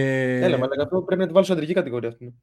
Άκου τώρα. Και η Rowling τέλος πάντων γι' αυτό το λόγο λέγαν, είπανε τελικά ότι, ότι την κάλεσαν, απλά αυτή επέλεξε να μην πάει. Κάτι τέτοιο. Ότι το, το επιτελείο, ναι, σιγά μην επέλεξε τώρα αυτή να, μην, να χάσει τα 20 χρόνια reunion. Προφανώς έγινε η συζήτηση και της είπαν ότι επειδή είναι φορτισμένη η κατάσταση, καλύτερα να μην ε, χαλάσουμε την εικόνα του reunion με Από σχόλια ταινίες με από reunion. κάτω. Έλα. Από ταινίες με reunion σε ποια έχεις καβλώσει πιο πολύ από όλες, από όσες έχουν βγει. Καυλώσει με reunion. Πες φιλαράκια, Harry Potter, ό- ό,τι έχει βγει με reunion. Κοίταξε, με reunion ε, δεν έχω δει Εγώ στο κάτι. American Pie είχα καβλώσει πολύ. Το American Pie, ας πούμε, δεν το είδα το reunion. Ε, Τι ή- λες, ρε; Δεν το είδα. Ε, νομίζω Τι δεν το λες; είδα. Ή, ή το είδα και το ξέχασα. Αλλά ας πούμε τα φιλαράκια, το, τα φιλαράκια το reunion που πριν λίγους μήνες το είδα, μου άρεσε πολύ. Ήταν πολύ ωραίο. Και αυτό, το, και αυτό τώρα του Harry Potter μου αρέσει. Δεν το είδα όλο, έχουν, έχει μείνει λίγο. Και έχουν, Πιστεύω πεθα- κάποια έχουν στιγμή πεθάνει θα όλοι βγει επίσης. Έχουν πεθάνει όλοι. Ε. Θα, πιστεύω θα βγει κάποια στιγμή και reunion για το Big Bang Theory. Σε καμιά δεκαριά χρόνια, πενταριά. Μα, μακάρι να, Μου άρεσε να, πολύ. να βγει και να, να τους βάλουν μια βόμβα εκεί μέσα στο reunion. Όχι. ρε. Όπα ρε. Όχι, εντάξει. Δεν σου άρεσε αυτή η σειρά. Ε, Εν τω μεταξύ, Δεν θα την έχω δει και δύο φορές. μου, το άρεσαν, Netflix. μου άρεσαν οι πρώτες δύο σεζόν και μετά το, το συχάθηκα προσωπικά. ε, ψάχνοντας λίγο για το reunion, κάποια πράγματα να διαβάσω. Ε, ένα που μου έκανε εντύπωση είναι ότι ο Dumbledore, ο ηθοποιός που έπαιζε τον. ε, Ο Ρίτσαρτ Χάρις ή ο Πιθανό. δεύτερος; νομίζω δεύτερος. Ναι. Νομίζω, δεν θυμάμαι. Ε, το τη σκηνή με το πουλί που καίγεται με το φίνικα και τα λοιπά το θυμάσαι; Ο Ρίτσαρτ Χάρις είναι. Που νόμιζε, νόμιζε, Richard ότι, είναι, Harris. νόμιζε ότι είναι κανονικό πουλί. Είναι κανονικό πουλί και δεν το είπαν ποτέ του γλυκούλη. Ναι, Το- ε, λέει, μαλάκα. μέχρι που πέθανε. Ο δεν Ρίτσαρτ ήξερε Χάρις, την, ε, μα ο Ρίτσαρτ Χάρις εσύ ήτανε, ήτανε, ξέρεις, αφού πέθανε μετά από... Ναι, Δεν, δεν ξέρω πώς τον Αφού κάνανε ναι. cast το Ρίτσαρτ Χάρις. Ταιριάζει full, αλλά είναι 84 χρονών και θες να κάνεις 8 ταινίες. Δηλαδή ε, πώς το πρέπει να έχει σκέφτηκαν; και άνοια όταν το γυρνούσαν.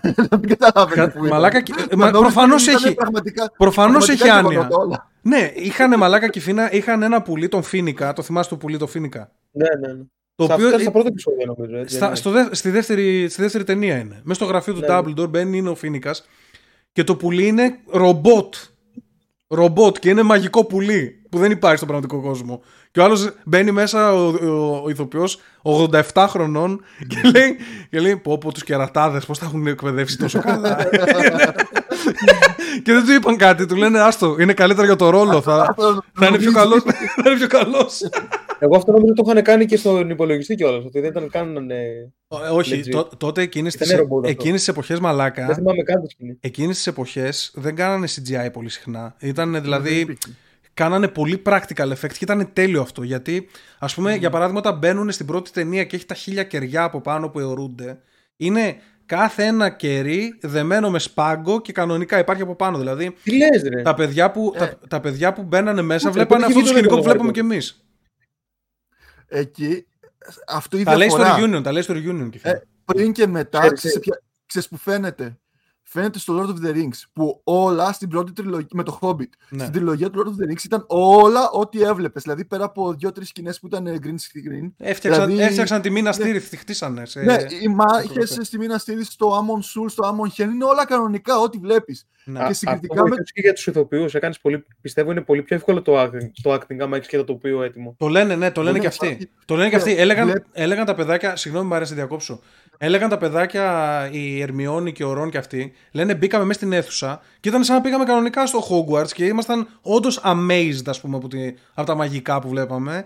Και ήταν πολύ πιο εύκολο να μπούμε στο ρόλο. Ήταν σαν παιχνίδι. Νιώθαμε δηλαδή σαν παιδάκια μέσα στην ταινία και ήμασταν παιδάκια και έβγαινε πολύ πιο οργανικό. Δεν ήταν στημένοι όπως είναι ο, ο Μανολάκης και, Σκέφτομαι να και, πηγαίνεις η. να το Γα- φτιάχνουν πώς ρε φίλε, λέγεται. σε ένα στούντιο με green screen και 500 κάμερες. Αυτό Ε, το, ναι, το, ναι. το Hobbit. Πού να μπεις στο γυρίστηκε πετσί του ρόλου. Όλο σε green screen. Δηλαδή βλέπεις τον Orlando Bloom να παλεύει με τον αέρα στα περισσότερα. Γιατί μέχρι και τα Orc ήταν, green, sc- ήταν CGI στο Hobbit. Στο Lord of the Θα, Rings. είναι τώρα, κανονική μαλάκα, ηθοποιοί. άκου λίγο τώρα, τώρα θα, θα κάνω λίγο το συνήγορο του διαβόλου. Άκου τώρα τι, τι παίζει.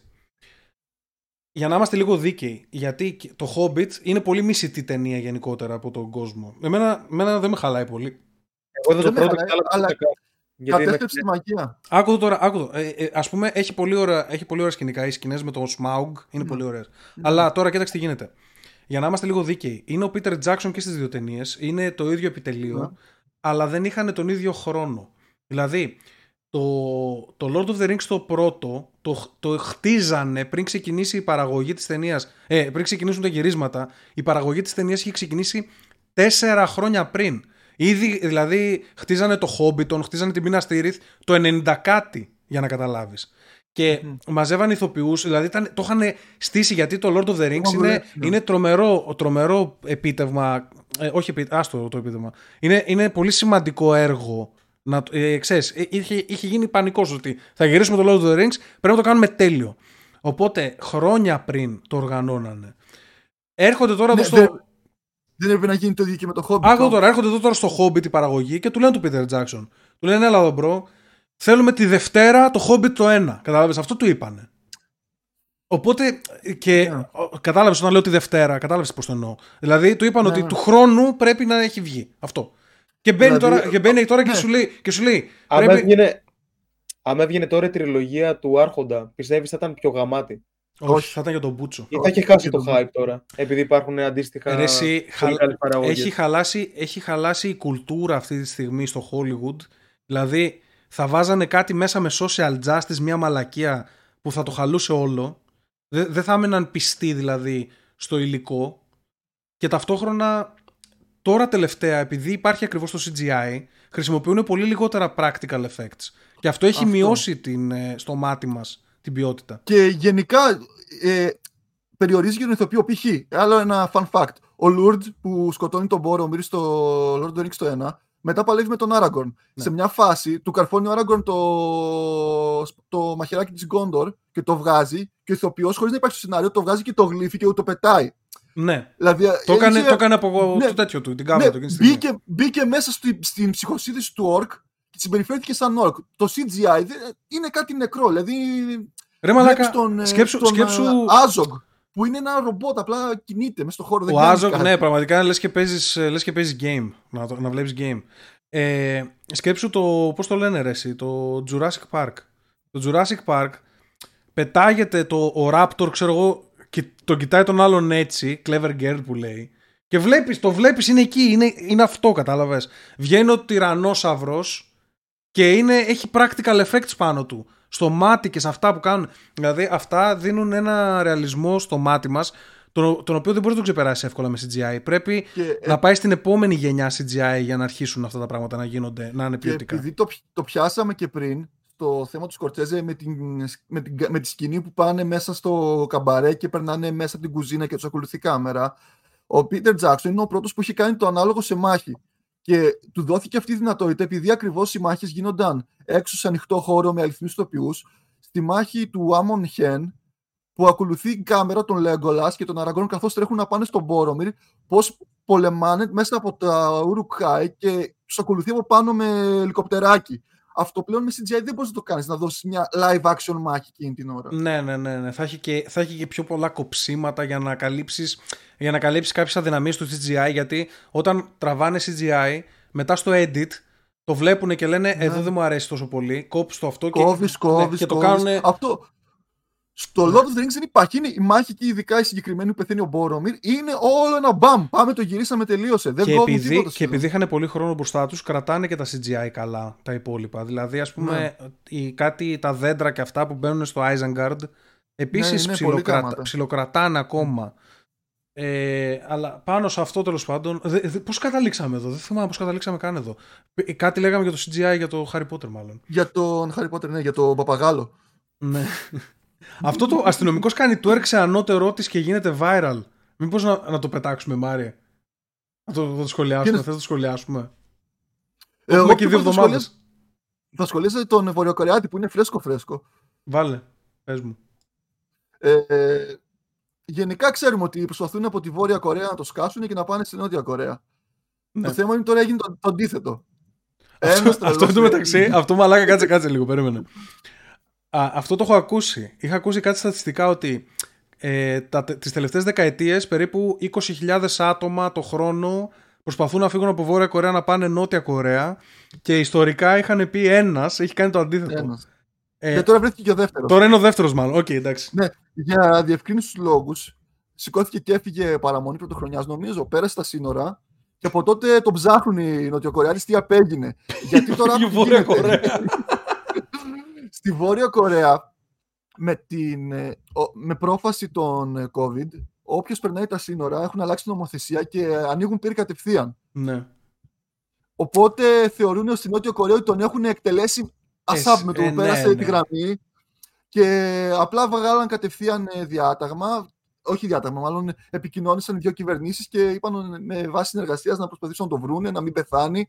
Αλλά άκου τι έγινε τώρα. Πριν κανένα χρόνο, το 2020 Γενάρη, ε, είχε γίνει, βούλιαξε ένα νοτιοκορεάτικο πλοίο του πολεμικού στρατού. Μμ. Συγγνώμη, του ε, ΑΙΔΕ, του πολεμικού ναυτικού. στρατού. ΑΙΔΕ, του ναυτικού, ναι, πολεμικού. ΑΙΔΕ. Φούρωσα. Ε, και παίζει ένας καπετάνιος και τον βρήκαν οι, οι Βορειοκορεάτε, αλλά τον πυροβόλησαν κατευθείαν. Και έγινε διπλωματικό επεισόδιο και ζήτησε συγγνώμη η Βόρειος Κορέα, λέγοντας ότι στα πλαίσια του COVID αγχωθήκαμε, δεν ξέραμε τι να κάνουμε. και τον πυροβόλησαν. Ρίξανε το COVID πάλι. Τώρα έχουν, έχουν ηρεμήσει μετά το. Ο Τραμπ νομίζω τους τα βρήκε κάπου. Εκεί το 2017-18 κάπως τους έκανε λίγο ναι. να ηρεμήσουν. Και στο άρθρο που διάβαζα λέγει ότι υπ- υπάρχει συνεργασία, δηλαδή υπάρχει διάβλος για να βρεθεί ο άνθρωπος, να μην τον εκτελέσουν, αλλά μάλλον ε, Μάλλον πούτσο. δεν, δεν έχει πολλές ελπίδε. Ακόμα τον ψάχνουν δηλαδή δύο εβδομάδες μετά. Μια εβδομάδα μάλλον. Ε, άλλο ένα ευχάριστο νέο εδώ, ακούστε. Για αυτούς που θέλουν να καταστραφεί ο κόσμος. Υπάρχει στην Ανταρκτική αυτή τη στιγμή ένας παγετώνας, λέγεται Doomsday Glacier, έτσι το λέει το, το άρθρο. Ε, ο παγετώνας του, της αποκάλυψης, ας πούμε, της καταστροφής του κόσμου. Και ε, αυτός ο παγετώνας κατεβαίνει συνεχώς και βυθίζεται στη θάλασσα και λένε ότι κάποια στιγμή, είναι, πρώτα απ' όλα είναι τεράστιος ο συγκεκριμένος, ε, στα, δια- θα, ρίξει, θα ρίξει ένα πολύ μεγάλο κομμάτι του πάγου. Ε, ε, η πτώση δηλαδή του παγετώνα θα ρίξει και το υπόλοιπο. Και λένε ότι είναι Ναι. τόσο μεγάλος ο όγκος που θα πέσει μέσα στη θάλασσα ότι μέσα στα επόμενα πέντε χρόνια θα γίνει. Εν τω μεταξύ έχουν βγει περιβαλλοντολόγοι και κρούν τον κόδο να λένε πάει γαμηθήκαμε να ξέρετε. Τέλος. Ότι Το θα ανέβει λέγαμε. στάθμη. Θα ανέβει στάθμη λένε ε, 10 feet, δηλαδή 3 μέτρα. Ε, αντί Ολλανδία, ξέρω εγώ. Ολλανδία, ε, παραλίες, ξέρεις. Δανία. Ναι, ε, τρία μέτρα είναι πάρα πολύ. Είναι δηλαδή. Θα εξαφανιστούν. ε, Θα εξαφα... Γεωγραφικά θα αλλάξει πάρα πολύ ο πλανήτης. Αν, ε, αν σηκωθεί τρία Ε, μέτρα. φίλε, αυτό το εκτός. λέγανε από παλιά όμως ότι θα ανέβει. Αυτό ναι, στάθμη το και λένε, δεν ε, το, το λένε 20 χρόνια και, και βάλε. Ε, Όντως δεν έχει γίνει κάτι σοβαρό μέχρι στιγμής. Και ξέρεις ποιο είναι το θέμα; Ε, τώρα λένε είναι ακραίο αυτό. Σου δίνουν και χρονοδιάγραμμα. Σου λένε σε 5 χρόνια 3 μέτρα. Είναι πάρα πολύ ακραίο αυτό. Θα τους κρίνουμε τώρα και φίνα. Άμα δεν γίνει και τώρα, σημαίνει ότι γαμιούνται και λένε ότι να είναι. Δεν μπορούν να υπολογίσουν. Κάτι κάνουν λάθος στα μηδενικά, βάζουν, Εκτός ένα, άμα βάζουν ένα παίρνουνε- μηδενικό παραπάνω. Στους υπολογισμούς. Εκτός άμα παίρνουν ποσότητες νερού και τόνους νερού και τους αφήνουν στο διάστημα. ναι, ναι. Ένα πρακτικό. Το βρήκαμε το πρακτικό το τέτοιο. Ε, ερώτηση. Εφόσον αυξάνεται η θερμοκρασία, έτσι, Ναι. Δεν αυξάνεται και ο ρυθμό. Ε, Πώς το λένε, εξάτμισης του Ηλιοσύματος. νερού. Α, εξάτμιση. Όχι. Ναι. Ε, κοίταξε, το, το ένα το σύστημα είναι πιο κλειστό, είναι πιο συμπαγές από αυτό που περιγράφεις εσύ. Δηλαδή, οι πάγοι μπορεί να κάτσουν εκεί για δεκάδες χιλιάδες χρόνια. Το, το, ο- το νερό το οποίο θα εξατμίζεται γιατί θα κάνει κύκλους, κατάλαβες. Ε, Δεν είναι ότι θα έχουμε περισσότερο νερό, περισσότερα σύννεφα. Θα κάνει συνεχώς κύκλους και Ναι. θα ανέβει στάθμη. Είναι πιο τέτοιο. Ε, εγώ να πω ότι όσο η elite δεν πουλάει σπίτια στο τέτοιο, νιώθω ότι δεν χρειάζεται να αγχωνόμαστε. Σπίτια ε, παραλιακά. Δηλαδή, Ναι, ναι, ναι, στο Μαλιμπού, ξέρω εγώ. ναι, ρε παιδί μου. Στο, στο Martha's Vineyard που είναι όλοι οι πλούσιοι μαζεμένοι ο ένας δίπλα στον άλλον, που είναι ένα νησί, ένα νησί στον Ατλαντικό νομίζω, αν δεν κάνω λάθος. Martha's Vineyard λέγεται. Ε, άμα δεν πουλήσουν από εκεί η Ομπάμα, εγώ δεν πιστεύω τίποτα. Δηλαδή, το predict μου είναι ότι λένε μαλακίες και ότι δεν ανέβει τρία μέτρα η στάθμη. Ε, by the way, τώρα που έπιασες. Τρία μέτρα, τρία μέτρα σημαίνει ότι δεν υπάρχει λιμάνι, by the way. Ναι, Θεσσαλονίκη δεν υπάρχει λιμάνι. Τρι- Είναι, νομίζω η στάθμη είναι 1,5-2 μέτρα. Δεν νομίζω να είναι παραπάνω. Θα πλημμυρίσει όλο δηλαδή. Ρε, είναι, μεγάλη πως... είναι πολύ μεγάλο το 3 μέτρα ε, η στάθμη. Πάει, Τεράστιο. πάει το Goldfish, αν υπάρχει ακόμα, ξέρω. Το γκολφι σίγουρα δεν υπάρχει ακόμα. Το κλείσαμε με τις Ε, πιστόλες. Για πες Μάριο. Μια που έβγαινε στα περιβαλλοντικά, είδατε τον ε, CEO της ε, Toyota Όχι, τι έκανε αυτός; που ουσιαστικά λέει ότι όσο περισσότερα ηλεκτρικά αμάξια φτιάχνουμε στην παρούσα φάση, τόσο περισσότερο μολύνουμε το περιβάλλον και αυξάνουμε την ε, παραγωγή άνθρακα. Περίμενε. Αυτό Περίπου. γίνεται, αυτό γίνεται λόγω του ότι τι, ε, έχουν υλικά τα οποία είναι πολύ σπάνια, ας πούμε; Ο λόγω του ότι αυξάνεται η παραγωγή ηλεκτρικού ρεύματος, γιατί κάπως πρέπει να φορτίσει το Α, είναι αμάξι. σε, φάση, είναι σε φάση χαχα ηλεκτρικό είναι το αμάξι, ναι, αλλά ο Ναι. ηλεκτρισμός θέλει coal, ας πούμε. Και Ναι. σε αυτή τη φάση είναι, λέει ότι ξοδε- ε, με την τεχνολογία που έχουμε, ξοδεύουμε πάρα πολύ ηλεκτρισμό για να φορτίσουμε τα αμάξια. Και ακόμα Και δεν, δεν είναι ακόμα είμαστε αποδοτικό, έτοιμοι- ρε παιδί μου. Δεν, Ναι, ε, ναι. δεν έχω φτάσει σε αυτό το Δε- επίπεδο. δεν είναι έτοιμος ο πλανήτης αυτή τη στιγμή να πάρει. Δηλαδή, γιατί το 2023 νομίζω θα επιβάλλουν όλα τα ταξί να είναι ηλεκτροκίνητα. Και το 30 όλα τα ΙΧ. Κάτι Αυτό τέτοιο. δεν, Ή- θα- δεν θα δουλέψει πολύ καλά αυτό. Στην... Ναι, δεν θα δουλέψει πολύ καλά. Και λέει, έλεγε ο CEO της Toyota, φανταστείτε λέει αύριο να κάναμε όλα τα μάτια της γης ηλεκτρικά. Τι ανάγκες από ηλεκτρικό ρεύμα θα είχαμε; Ναι. Και πόσο καταστροφικό θα ήταν για το περιβάλλον όλο αυτό. By the way, μου ήρθε, μου ήρθε η ΔΕΗ 300 ευρώ εμένα. Αυτό το μήνα. Ισχύει, έχει ακριβή είναι υπο- πάρα πολύ. Ναι, αλλά όχι 300 ευρώ, μα δεν πληρώνω ενίκιο. 50% πάνω πήγε. Άμα γίνει καμιά, Εμένα. καμιά τρομοκρατική επίθεση στη ΔΕΗ, να ξέρετε εγώ ήμουνα. Αλλά λέω. 300 ευρώ, ρε μαλάκα. Λοιπόν, Καθαριστικός ήταν. δεν ξέρω τι είναι, θα το δω. Ήρθε απλά σε μήνυμα, θα πρέπει να, να μου έρθει για να Ε, το. Δεν θέλω να σου πω πώς Βασικά έχει δεν το είναι- μαγαζί. Όχι, θέλω. Θέλω για να χαρώ λίγο. 3.500. Γελούσαμε όταν το είδαμε.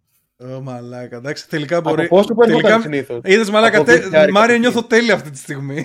Ναι, ρε, γι' αυτό θυμάμαι. Σε ευχαριστώ Πας πάρα καλά. πολύ. Σε ευχαριστώ πάρα πολύ γι' αυτό. Από πόσο όμως πήγε 3,5, από 2 π.χ. πόσο πληρώνετε συνήθως; Ε, Ε, για κα- 100... Ε, Εμένα μέσα ήταν, ας στη- πούμε, 110 ευρώ, κάπου, ας πούμε, 120. Εμένα ένας καθαριστικός είχε έρθει μέχρι τώρα, μέχρι να έρθει αυτός ο μεγάλος και ήταν ε, κοντά στο χίλια κάτι.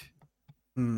Διπλασιάστηκε. Πάγαμε πουτσα, όχι διπλασιάστηκε. Και δεν είναι ότι διπλασιάστηκε η αξία του ρεύματος. Δηλαδή το ρεύμα με βάση τις κιλοβατώρες ήρθε οκ. Κάτι τέτοιο, Αυτό ναι. είναι που είναι- Είναι όλα τα Ε, υπόλοιπα. είναι- είναι οι ρήτρες που έχουν βάλει οι εταιρείες σε περίπτωση αύξησης της κιλοβατώρα. Αυτό πληρώνουμε. Κάτι, κάτι παίζει με την, ε, με την ενέργεια γενικότερα στον πλανήτη. Αυτό έχω καταλάβει. Ε, δεν, δηλαδή, πέρα από τον πληθωρισμό, έχουμε κρίση με την ενέργεια με τον COVID. Αυτό έχω καταλάβει. Αλλά εντάξει, θα γυρίσει ο τροχός. Ε, επίσης, επειδή είπες, επειδή είπες ο CEO της Toyota, ε, έχω ένα βιντεάκι εδώ. Αχ, δεν το έχω. Κάτσε να το βάλω. Είναι ένας George Κατσιόπο. Δεν ξέρω άμα τον... ε, άμα, εντάξει, δεν τον ξέρετε. Είναι ε, Vice President της Sony, ο συγκεκριμένος. Mm. Λοιπόν, Έλληνας είναι ο Κασιόπο. Κατσιόπο. Ε, νομίζω είναι Ιταλός. Ιταλός, Και ε. έγινε ένα σκηνικό πριν από με, μερικές εβδομάδες. Κάτσε να, να το βρω, να, να το βάλουμε, να το δούμε σαν βιντεάκι κιόλας. Λοιπόν, ε, πού είναι να δεις... Βάλτε κάποιο άλλο θέμα μέχρι να το... Α, βασικά, είναι ένα... Όχι, θα, θα το βάλουμε τώρα. Λοιπόν, θα το δεις πόσο ένοχος είναι. Και φίνα σου βάζω το βίντεο να το παίξεις.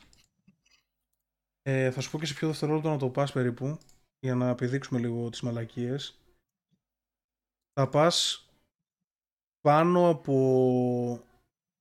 Στο, στο ένα, λεπτό, ένα λεπτό και 10 δευτερόλεπτα πηγαίνει το, το βίντεο.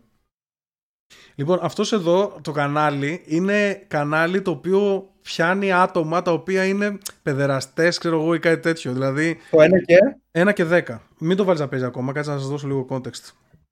Λοιπόν, ε, αυτό το κανάλι έτσι λέγεται, λέγεται People vs. Predators, Predators δηλαδή. Και κάνουν, ξέρω εγώ, catfish σε κάποιον, το παίζουν, ξέρω εγώ, κοριτσάκι 14 χρονών, αγοράκι 14 χρονών και στέλνουν μηνύματα. Και εδώ τώρα πηγαίνουν στο σπίτι που έχει κλείσει ραντεβού ο, ο, ιδιο, όχι, ο, ο vice president της Sony της Αμερικής. Πάτα λίγο play να το δεις. Βασικά είναι Ωραία. νομίμου να έχεις τέτοιο κανάλι στο YouTube. Άρα Ε, έχει τρελά exposure. Ε, μέσα. είναι από ό,τι φαίνεται, ναι.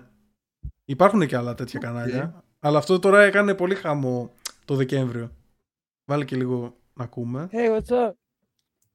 Δες το να, Hey, how's it going? δες το να πόσο ένοχος είναι. Περίμενε. Hey. Hey, you Jeff? Hey, what's up, Jeff? How's it going? Με την κάμερα τώρα ξέρω εγώ έχει βγει ο άλλος λέει θα γαμίσω. Who you out here to meet tonight, Jeff? Jeff, we can have a conversation or I can call the cops, Jeff. Κοίτα.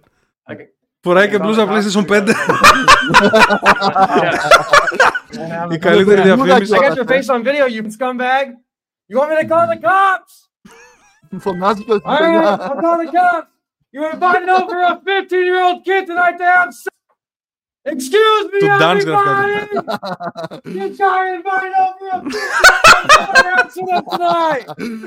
Γύρω You want γύρω me to get louder? οι You γείτονέ wanna have του, a ξέρω εγώ, είναι ο Steve conversation? Jobs και αυτοί. Όχι ο Steve Jobs, εντάξει. Hey, you want to get? You want me to get loud, or do you want to have a conversation? All right, you want me to get loud? Και Excuse me, everybody. πόσο του γαμήθηκε η ζωή; Α, Έλα. Αυτόν τον Θεό, πώς και δεν το μαχαίρωσαν ακόμα. Ε, εντάξει, πιο πολύ ντρέπονται. Γιατί μάλλον. Τα βάζει με elite τώρα. Εν τω τα μεταξύ βάζει τους πολύ λέει, να- εν τω μεταξύ τους λέει ε, ελάτε να μιλήσουμε, αλλιώς θα καλέσω την αστυνομία. Και κάθονται και μιλάνε και του λέει τι νόμιζες ότι θα γίνει, ας πούμε εδώ. Και, λέ- ε, και άλλος αρχίζει τις δικαιολογίες της μαλακίας.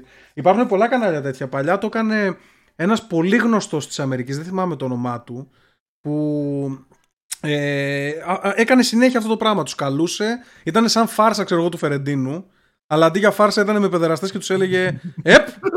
Τους έκανε κάτι τέτοια. Μπαμ, μπαμ με παιδεραστές. ναι, ναι, ναι, μπαμ.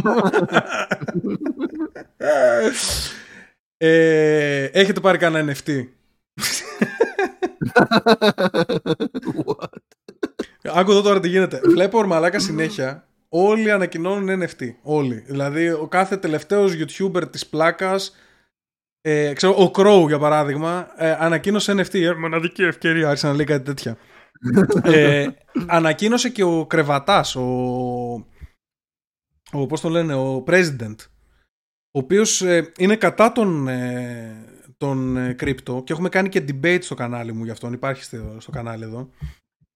Ε, Όποιος θέλει να το τσεκάρει. Ο οποίος είναι full κατά τον crypto, αλλά τώρα ανακοίνωσε NFT. Τα NFT λοιπόν. Ε, δεν, ξέρω, ε, δεν είδατε το South Park, φαντάζομαι, έτσι; Όχι. Λοιπόν, ε, στο South Park το καινούργιο, το δεύτερο, το δεύτερο part από την ταινία που βγήκε τώρα, post-COVID, ε, ο Butters έχει προχωρήσει στο μέλλον, είναι σαραντάρης άντρας ξέρω εγώ, και τον έχουν κλείσει σε ένα ψυχιατρίο, αλλά τον έχουν σε καραντίνα τύπου, δηλαδή δεν μπορεί κανείς να μπει να επικοινωνήσει μαζί του γιατί είναι επικίνδυνος.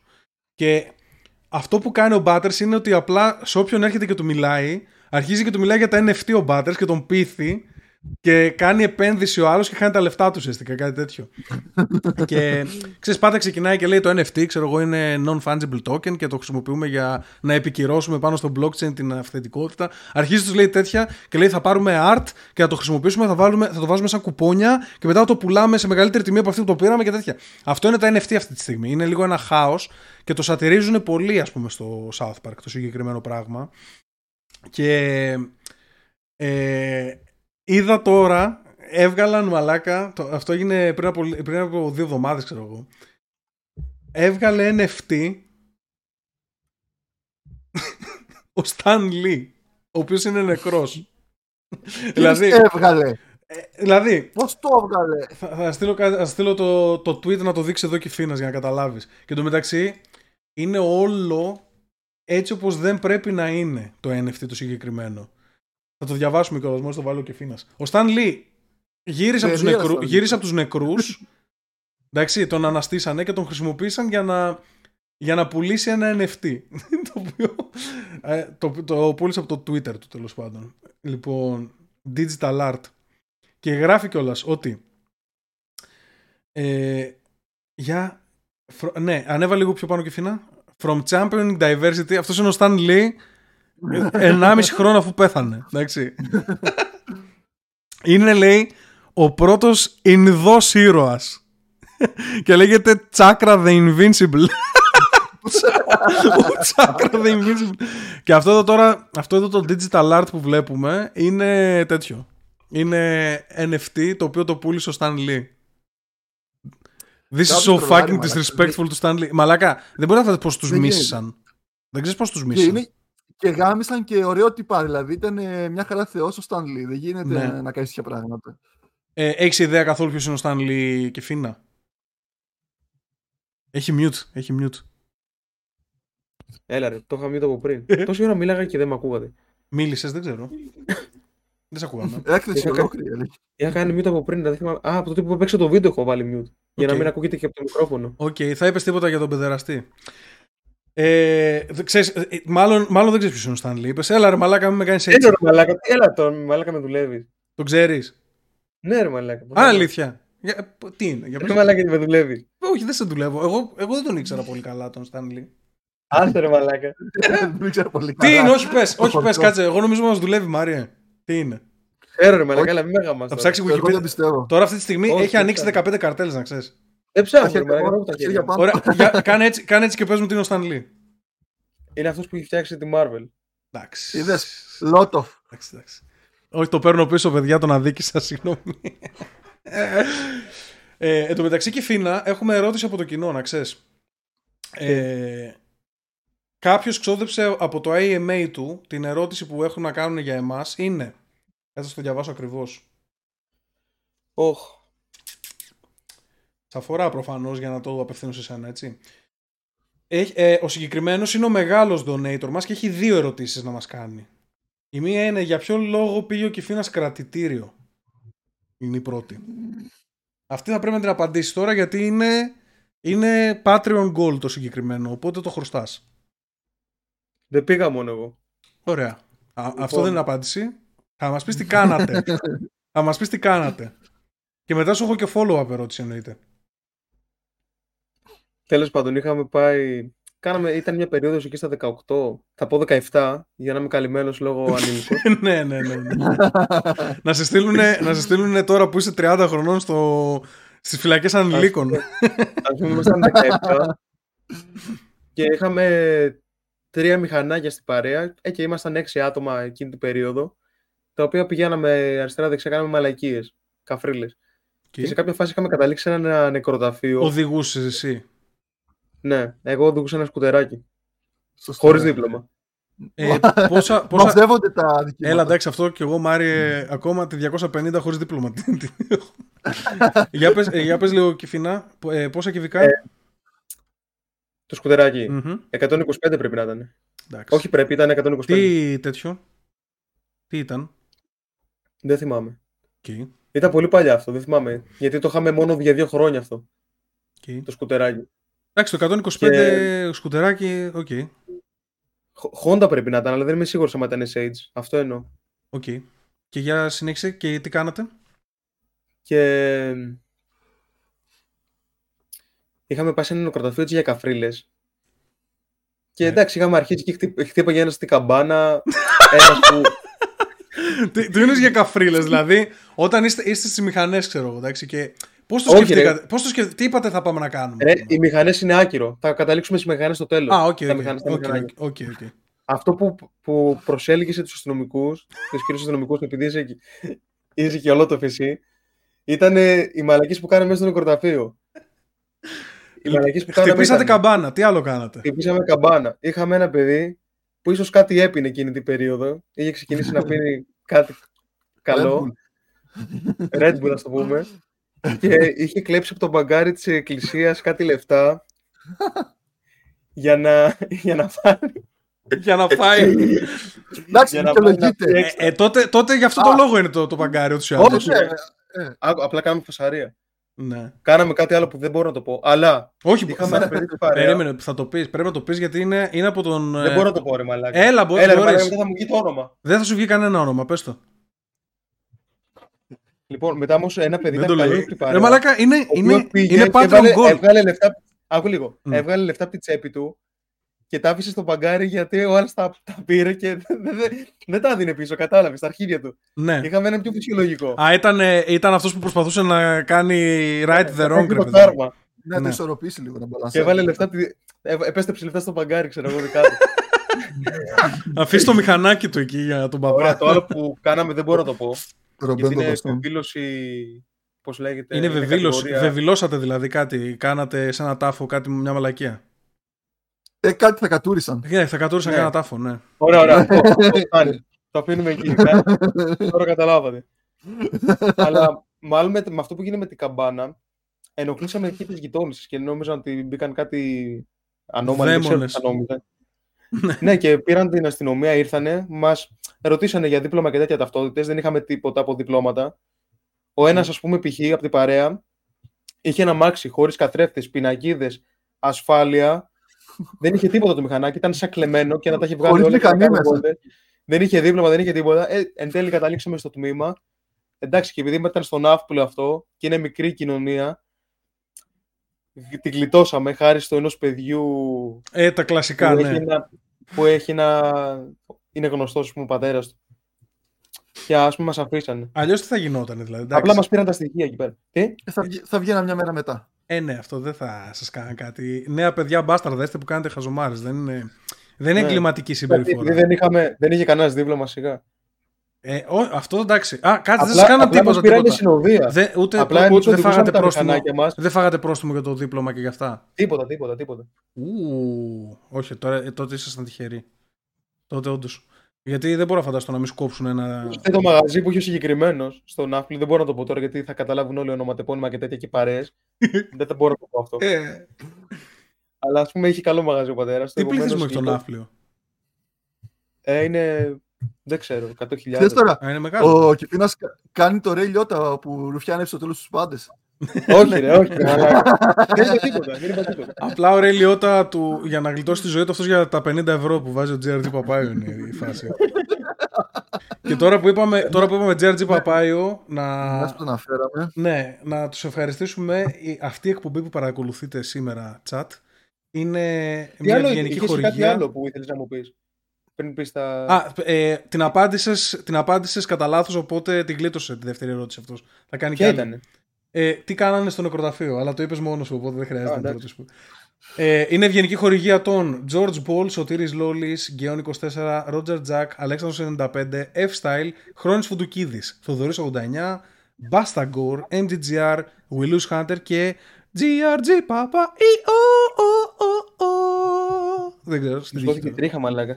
Εντάξει, την επόμενη φορά θα το κάνεις εσύ και θα σηκωθεί η δική μας η τρίχα και θα πεθάνουμε κιόλας. Δεν παίζει, δεν παίζει. αυτό, δεν παίζει. Δεν μπορεί. Δεν μην, παίζει. τρέπεσαι, μην τρέπεσαι τόσο πολύ, ρε μαλάκα. Εν τω μεταξύ, ε, στο South Park, στο τέλος καταλήγουν, spoiler σε όλους, ε, καταλήγουν, Σχολιάσαμε πολλέ ταινίε σήμερα και σειρέ και έτσι κινηματογράφοι. να φεύγουν σιγά σιγά και μετά να αρχίσουμε τις προσωπικές μας ιστορίες. Πώς ε, μπήκαμε φυλακή όλοι κάποια στιγμή. λοιπόν, ε, στο τέλος καταλήγει, το συμπέρασμα είναι ότι πρέπει να είμαστε λίγο όλοι πιο ευγενικοί ο ένας με τον άλλον. Δηλαδή, ότι αυτοί που είναι αντιεμβολιαστές με του εμβολιαστέ, λίγο να μην μαλώνουμε τουλάχιστον και να είμαστε πιο οργανωμένοι στο πώς αντιμετωπίζουμε το πρόβλημα. Και κάπως έτσι είναι το μήνυμα, ρε παιδί μου. Και έβλεπα, έβλεπα το, το Simple Man προχθές, έλεγε σε ένα, σε ένα τέτοιο του, σε, σε ένα βιντεάκι του, και εγώ το, το ίδιο πράγμα δηλαδή, στη συζήτηση με τη Σκορδά και με όλα αυτά, ότι ο κόσμος πλέον ε, έχουν χαζέψει πλέον όλοι ψάχνονται πάρα πολύ για, να, για μάλωμα και για παρεξήγηση. Ανθρωποφαγία, όχι μάλλον. Θέλουν χαρακτήρες να διαλύονται, να τσαλακώνονται. Πλέον δεν έχουμε φρένο σε τίποτα μαλάκα. Δηλαδή, αν, Ναι. αν ο άλλος είναι σε άλλη ομάδα και διαφωνούμε με κάτι με αυτόν. Τον γαμάμε. Ναι, έχει, πλέον, πλέον είναι πολύ ακραία τα πράγματα. Δηλαδή, δεν ήταν έτσι πριν πέντε χρόνια. Πριν πέντε χρόνια, μόνο με τον Τραμπ, ας πούμε, ήταν ανθρωποφαγία πάρα πολύ από την πλευρά την, ε, των media. Αλλά πάλι και εκεί δεν ήταν τόσο ακραία τα πράγματα. Αυτή τη στιγμή πραγματικά έχουμε χωριστεί και πλακωνόμαστε full. Ε, by the way, ανέφερε σκορδά, είδες τι έκανε ο Χαϊκάλης για εκδίκηση; Τι έκανε; Δεν το- Εκδίκηση εισαγωγικά. δεν το- δεν το Αν- είδα. δεν ξέρω, Twitter, ε, ε, Facebook, δεν ξέρω που. Ανέβασε το βιντεάκι με τον ε, Αγαμέμνονα ρε, και τη σκορδά που τη βιάζει on camera. Που την Α, βάζει πάνω ναι, στο ναι, πετρέλαιο ναι, ναι, μου. ναι. Αγαμανάρα μου. Την Και έχει, λέει- τη χουφτώνει εκεί. Και λέει, Θα μας πείτε εσείς, κυρία Σκορδά, για. Πού μπορούμε να το δούμε αυτό το βίντεο, εμείς που δεν ξέρουμε. Άμα γράψει αγαμέμενο να σκορδά θα το δεις στο YouTube, ρε. Δεν είναι, είναι Ναι. πολύ γνωστό βίντεο. Ναι. Έχει Είναι γίνει... του Θεού μου, από το, από το όλα έχει, το είχαν φτιάξει. Ε, αυτό, αυτός ο Πολωνός που έχεις βάλει εδώ μετατρέπει το γυμναστήριό του που έχεις σε εκκλησία. Ναι, ναι, ναι, ναι. Για Ναι, πες. ναι, ναι. Στην Πολωνία ακολουθούν ε, την ε, Ελλάδα σε αυτή την τακτική, δηλαδή ότι κλείνουν κάποιοι συγκεκριμένοι χώροι, εστίες κτλ. Και ως, ε, όπως είναι ψωρικό θα κλείσουν και τα γυμναστήρια. Οπότε ο Θεός ξέχασα να βάλω τη φωτογραφία. Έχει φτιάξει το, το γυμναστήριο του, το έχει κάνει εκκλησία απ' έξω κανονικά, με κεριά μαλακίες και ο ίδιος μέσα φοράει κανονικά ράσα, τα ορθόδοξα όμως. μην- μην Αχ, είναι μαλάκα, γενιάδα. βρέστο, σε παρακαλώ, βρέστο, Έχει τελείωνε, μην καμό- γαμιέσαι. Ναι, ναι, ναι, μια στιγμή. Μια στιγμή. Βρες το, βρες το. Για να μην, ώστε να μην κλείσει το γυμναστήριο, το ονόμασε σε εκκλησία. Κυφίνα, θα το δεις μετά αυτό με τη σκορδάρ, μαλάκα. Έχουμε πέντε λεπτά podcast ακόμα. Δεν ξέρω, μου Περίμενε. κίνησε πολύ ενδιαφέρον. Βάλε λίγο, ε, τώρα που είπες Πολωνία, να δείξουμε και αυτή τη λίστα. Να δώσουμε λίγα τα εύσημα στην Ελλάδα. Βάλε το, δείξτε λίγο αυτό που έστειλα στο facebook. Για να δω. Βγήκε μια λίστα που λες Μάριε, τώρα, τώρα τελευταία έχει βγει. Οι πιο ασφαλείς χώρες στον κόσμο για τις γυναίκες. Και Είναι η Ελλάδα μέσα. η Ιαπωνία είναι πρώτη, δεύτερη είναι η Πολωνία. Η Ελλάδα είναι έκτη στον κόσμο. Ου, Είμαστε πολύ ό,τι, καλά. ό,τι για, καλύτερο, χώρα, είμαστε οι καλύτεροι μαλάκα. Για χώρα που ακούμε γυναικοκτονία ανά δύο μέρες. Ε, ναι, αυτό. Δηλαδή, πραγματικά, άμα. Ε, αυτό, λέξη βασικά. αυτό ακούμε. τώρα Και αυτή συγκρίνει, γίνεται αλλού, ε. αυτό τώρα συγκρίνει εγκλήματα κατά των γυναικών σε ποσοστιαίο τέτοιο. Δηλαδή, ανά 100.000. Και δείχνει ότι η Ελλάδα είναι top χώρα και ότι έχουμε Η Σουηδία είναι δεύτερη χειρότερη. Τι λέτε, ρε. Ναι, γιατί όμως. Γιατί έχουν, έχουν γίνει πρωτεύουσα των βιασμών στην Ευρώπη με, με κάποιες κουλτούρες που έχουν εισάγει. Και η Αμερική έχει κακό ranking. Ναι, αυτό δεν θα πω γιατί, γιατί θα μας κλείσει το YouTube. Ε, πάντως, South Africa εντωμεταξύ, έβλεπα ένα ντοκιμαντέρ South Africa, ήταν σε φάση, έλεγαν, ε, εντάξει, τις πιάνουμε και τις βιάζουμε. Άμα θέλω, άμα θέλω, άμα θέλω να κάνω φτεράκια σεξ, τι τις είναι; πιάνω. Crimes including sexual abuse, Ναι, murder. δε- δες εκεί, ας πούμε, έχει 7 την Αίγυπτο. Generate. Βλέπεις εκεί που έχει 7 την Αίγυπτο. Αλλά στην Αίγυπτο απα, ε, απαγορεύεται, ξέρω εγώ, να πας να κάνεις καταγγελία ή, ή θα σε κρίνουν αρνητικά, οπότε δεν το κάνουν οι γυναίκες. Οπότε σου λέει αυτό που είναι εκεί στο 7, μην το λαμβάνετε τόσο σοβαρά υπόψη σας. Τέλος πάντων, εγώ αυτό που έχω Ότι να κάνω. κανονικά θα ήταν πιο ψηλά αυτό, δηλαδή. Θα ήταν πολύ πιο ψηλά. Θα ήταν πολύ ψηλά, απλά επειδή δεν έχουν ε, ανθρώπινα δικαιώματα ίδια με τον, με τον ανδρών οι γυναίκες εκεί. Κάτι τέτοιο.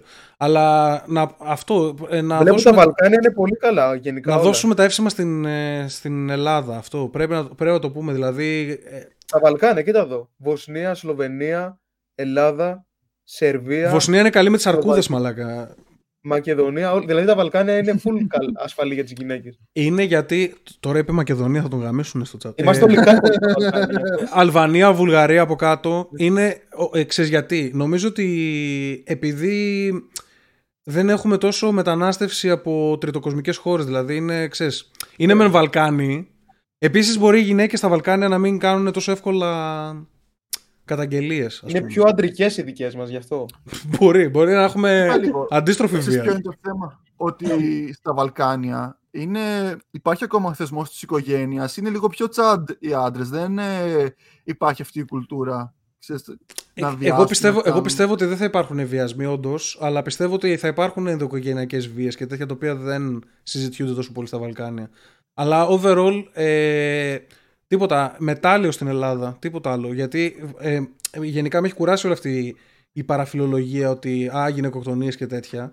Είμαστε πάρα πολύ χαμηλά σε όλα τα stats. Καλά, πέρσι έγιναν πολλές, έτσι. Δεν έγιναν πολλές. Κάνεις λάθος. Έγιναν 16 πόσες γίνανε; έγιναν, ε, φε- ε, πέρσι έγιναν 14-15, αλλά κάθε χρόνο πέφτουμε. Δηλαδή, είχαμε 20 μετά, ξέρεις, από το 14 και πίσω σου λέω. τώρα, Α, μετά. είχαμε και τα. Απλά δεν είχαν γίνει γνωστές και ξεκίνησε τώρα με τον Απλά Μπάμπη. τώρα, τώρα το κάνουν Δεν- θέμα γιατί είναι πολιτικό το ζήτημα, κατάλαβες; Αυτό λέω. Ότι δηλαδή, όσο περνάει ο καιρός, πέφτουμε και σε αυτό. Και, φ- και το βλέπεις και εδώ. Τι, είμαστε έκτη μαλάκα στον κόσμο. Νομίζω φέτος ξεκίνησε με ανδροκτονία. Ξεκίνησε αντίθετα φέτος. Έγινε Φέτος, μια. Τι έγινε, τι έγινε φέτος; Στα, στα Κάτι Γιάννενα- διάβασα, αλλά μπορεί να ήταν μαλακία, να ήταν μιμ. Όχι, όχι, στα Γιάννα κάτι είχε γίνει. Αλλά πριν, την, πριν το τέλος του έτους είχε γίνει ότι η γυναίκα σκότωσε τον άντρα της. Αυτά δεν τα μετράμε. Ή- Δεν μας, δεν μας βολεύουν πολιτικά τα συγκεκριμένα. Τέλος πάντων, υπάρχουν stats. Α, άμα θες ξέρεις τι, θα σου, δείξω, θα σου βάλω αυτό να δείξεις. Για του λόγου του αληθές, ρε παιδί μου. Για να είμαστε λίγο και πιο accurate. Λοιπόν, που είναι. Copy. Δείχτω και αυτό άμα είναι. Γιατί, γιατί άντε μαλάκα, δεν δεν κατηγορούν, ε, δεν κατηγορούν τους Ελληνούλιδες οι οποίοι, εντάξει δεν είμαστε κανένας πολύ σοβαρός λαός, αλλά να μας κατηγορήσεις ότι φοροδιαφεύγουμε μαλάκα, όχι ότι είμαστε επικίνδυνοι για τις γυναίκες. Τις αγαπάμε. Να, βλέπεις εδώ το 15, το 16, 15-20 γυναίκες όσο, από άνδρες. όσο πάει χαλαρώνει το πράγμα, κατάλαβες. Και, πέρσι, και πέρσι, πέρσι ναι, μην είχαμε ούτε 14 ας πούμε, να είχαμε 12 κάτι τέτοιο. Όχι, εγώ νομίζω ότι είμαι 16 πέρυσι. Δεν ξέρω. Για πες Μαρία. Ε, Τη φώτο δεν μπορώ να τη βρω γιατί ο Θεός την είχε κοινοποιήσει. Εγώ αυτό το είχα βρει από το group του γυμναστηρίου γιατί είχαν link κατευθείαν. Ωραία. Και Για, λογικά- περιέγρα... για την περι- έσβησε. περιέγραψέ το μάθαμα είναι. Θα, το... θα μείνουμε με τη φαντασία. Ε, τίποτα, είχε βάλει μέσα αυτά τα, τα χρυσά τα σκεύη που βάζουν πάνω τα κεριά γύρω-γύρω, σαν, σαν τελετή. Ε, τι άλλο, είχε Έχει, γραμμάσει κάτσε εικόνες- λίγο. Έχει μέσα, έχει μέσα μηχανήματα κανονικά όμως. Δηλαδή pack Ναι, deck. ναι, ναι, κανονικά. Ναι, ναι, κανονικά. Εξαπτέρυγα, Απλά έβαλε- εξαπτέρυγα δίπλα σε pack deck ας πούμε. Ναι, είχε βάλει εικόνες και ο ίδιος ήταν ντυμένος με πετραχίλια και κανονικά με μουσι.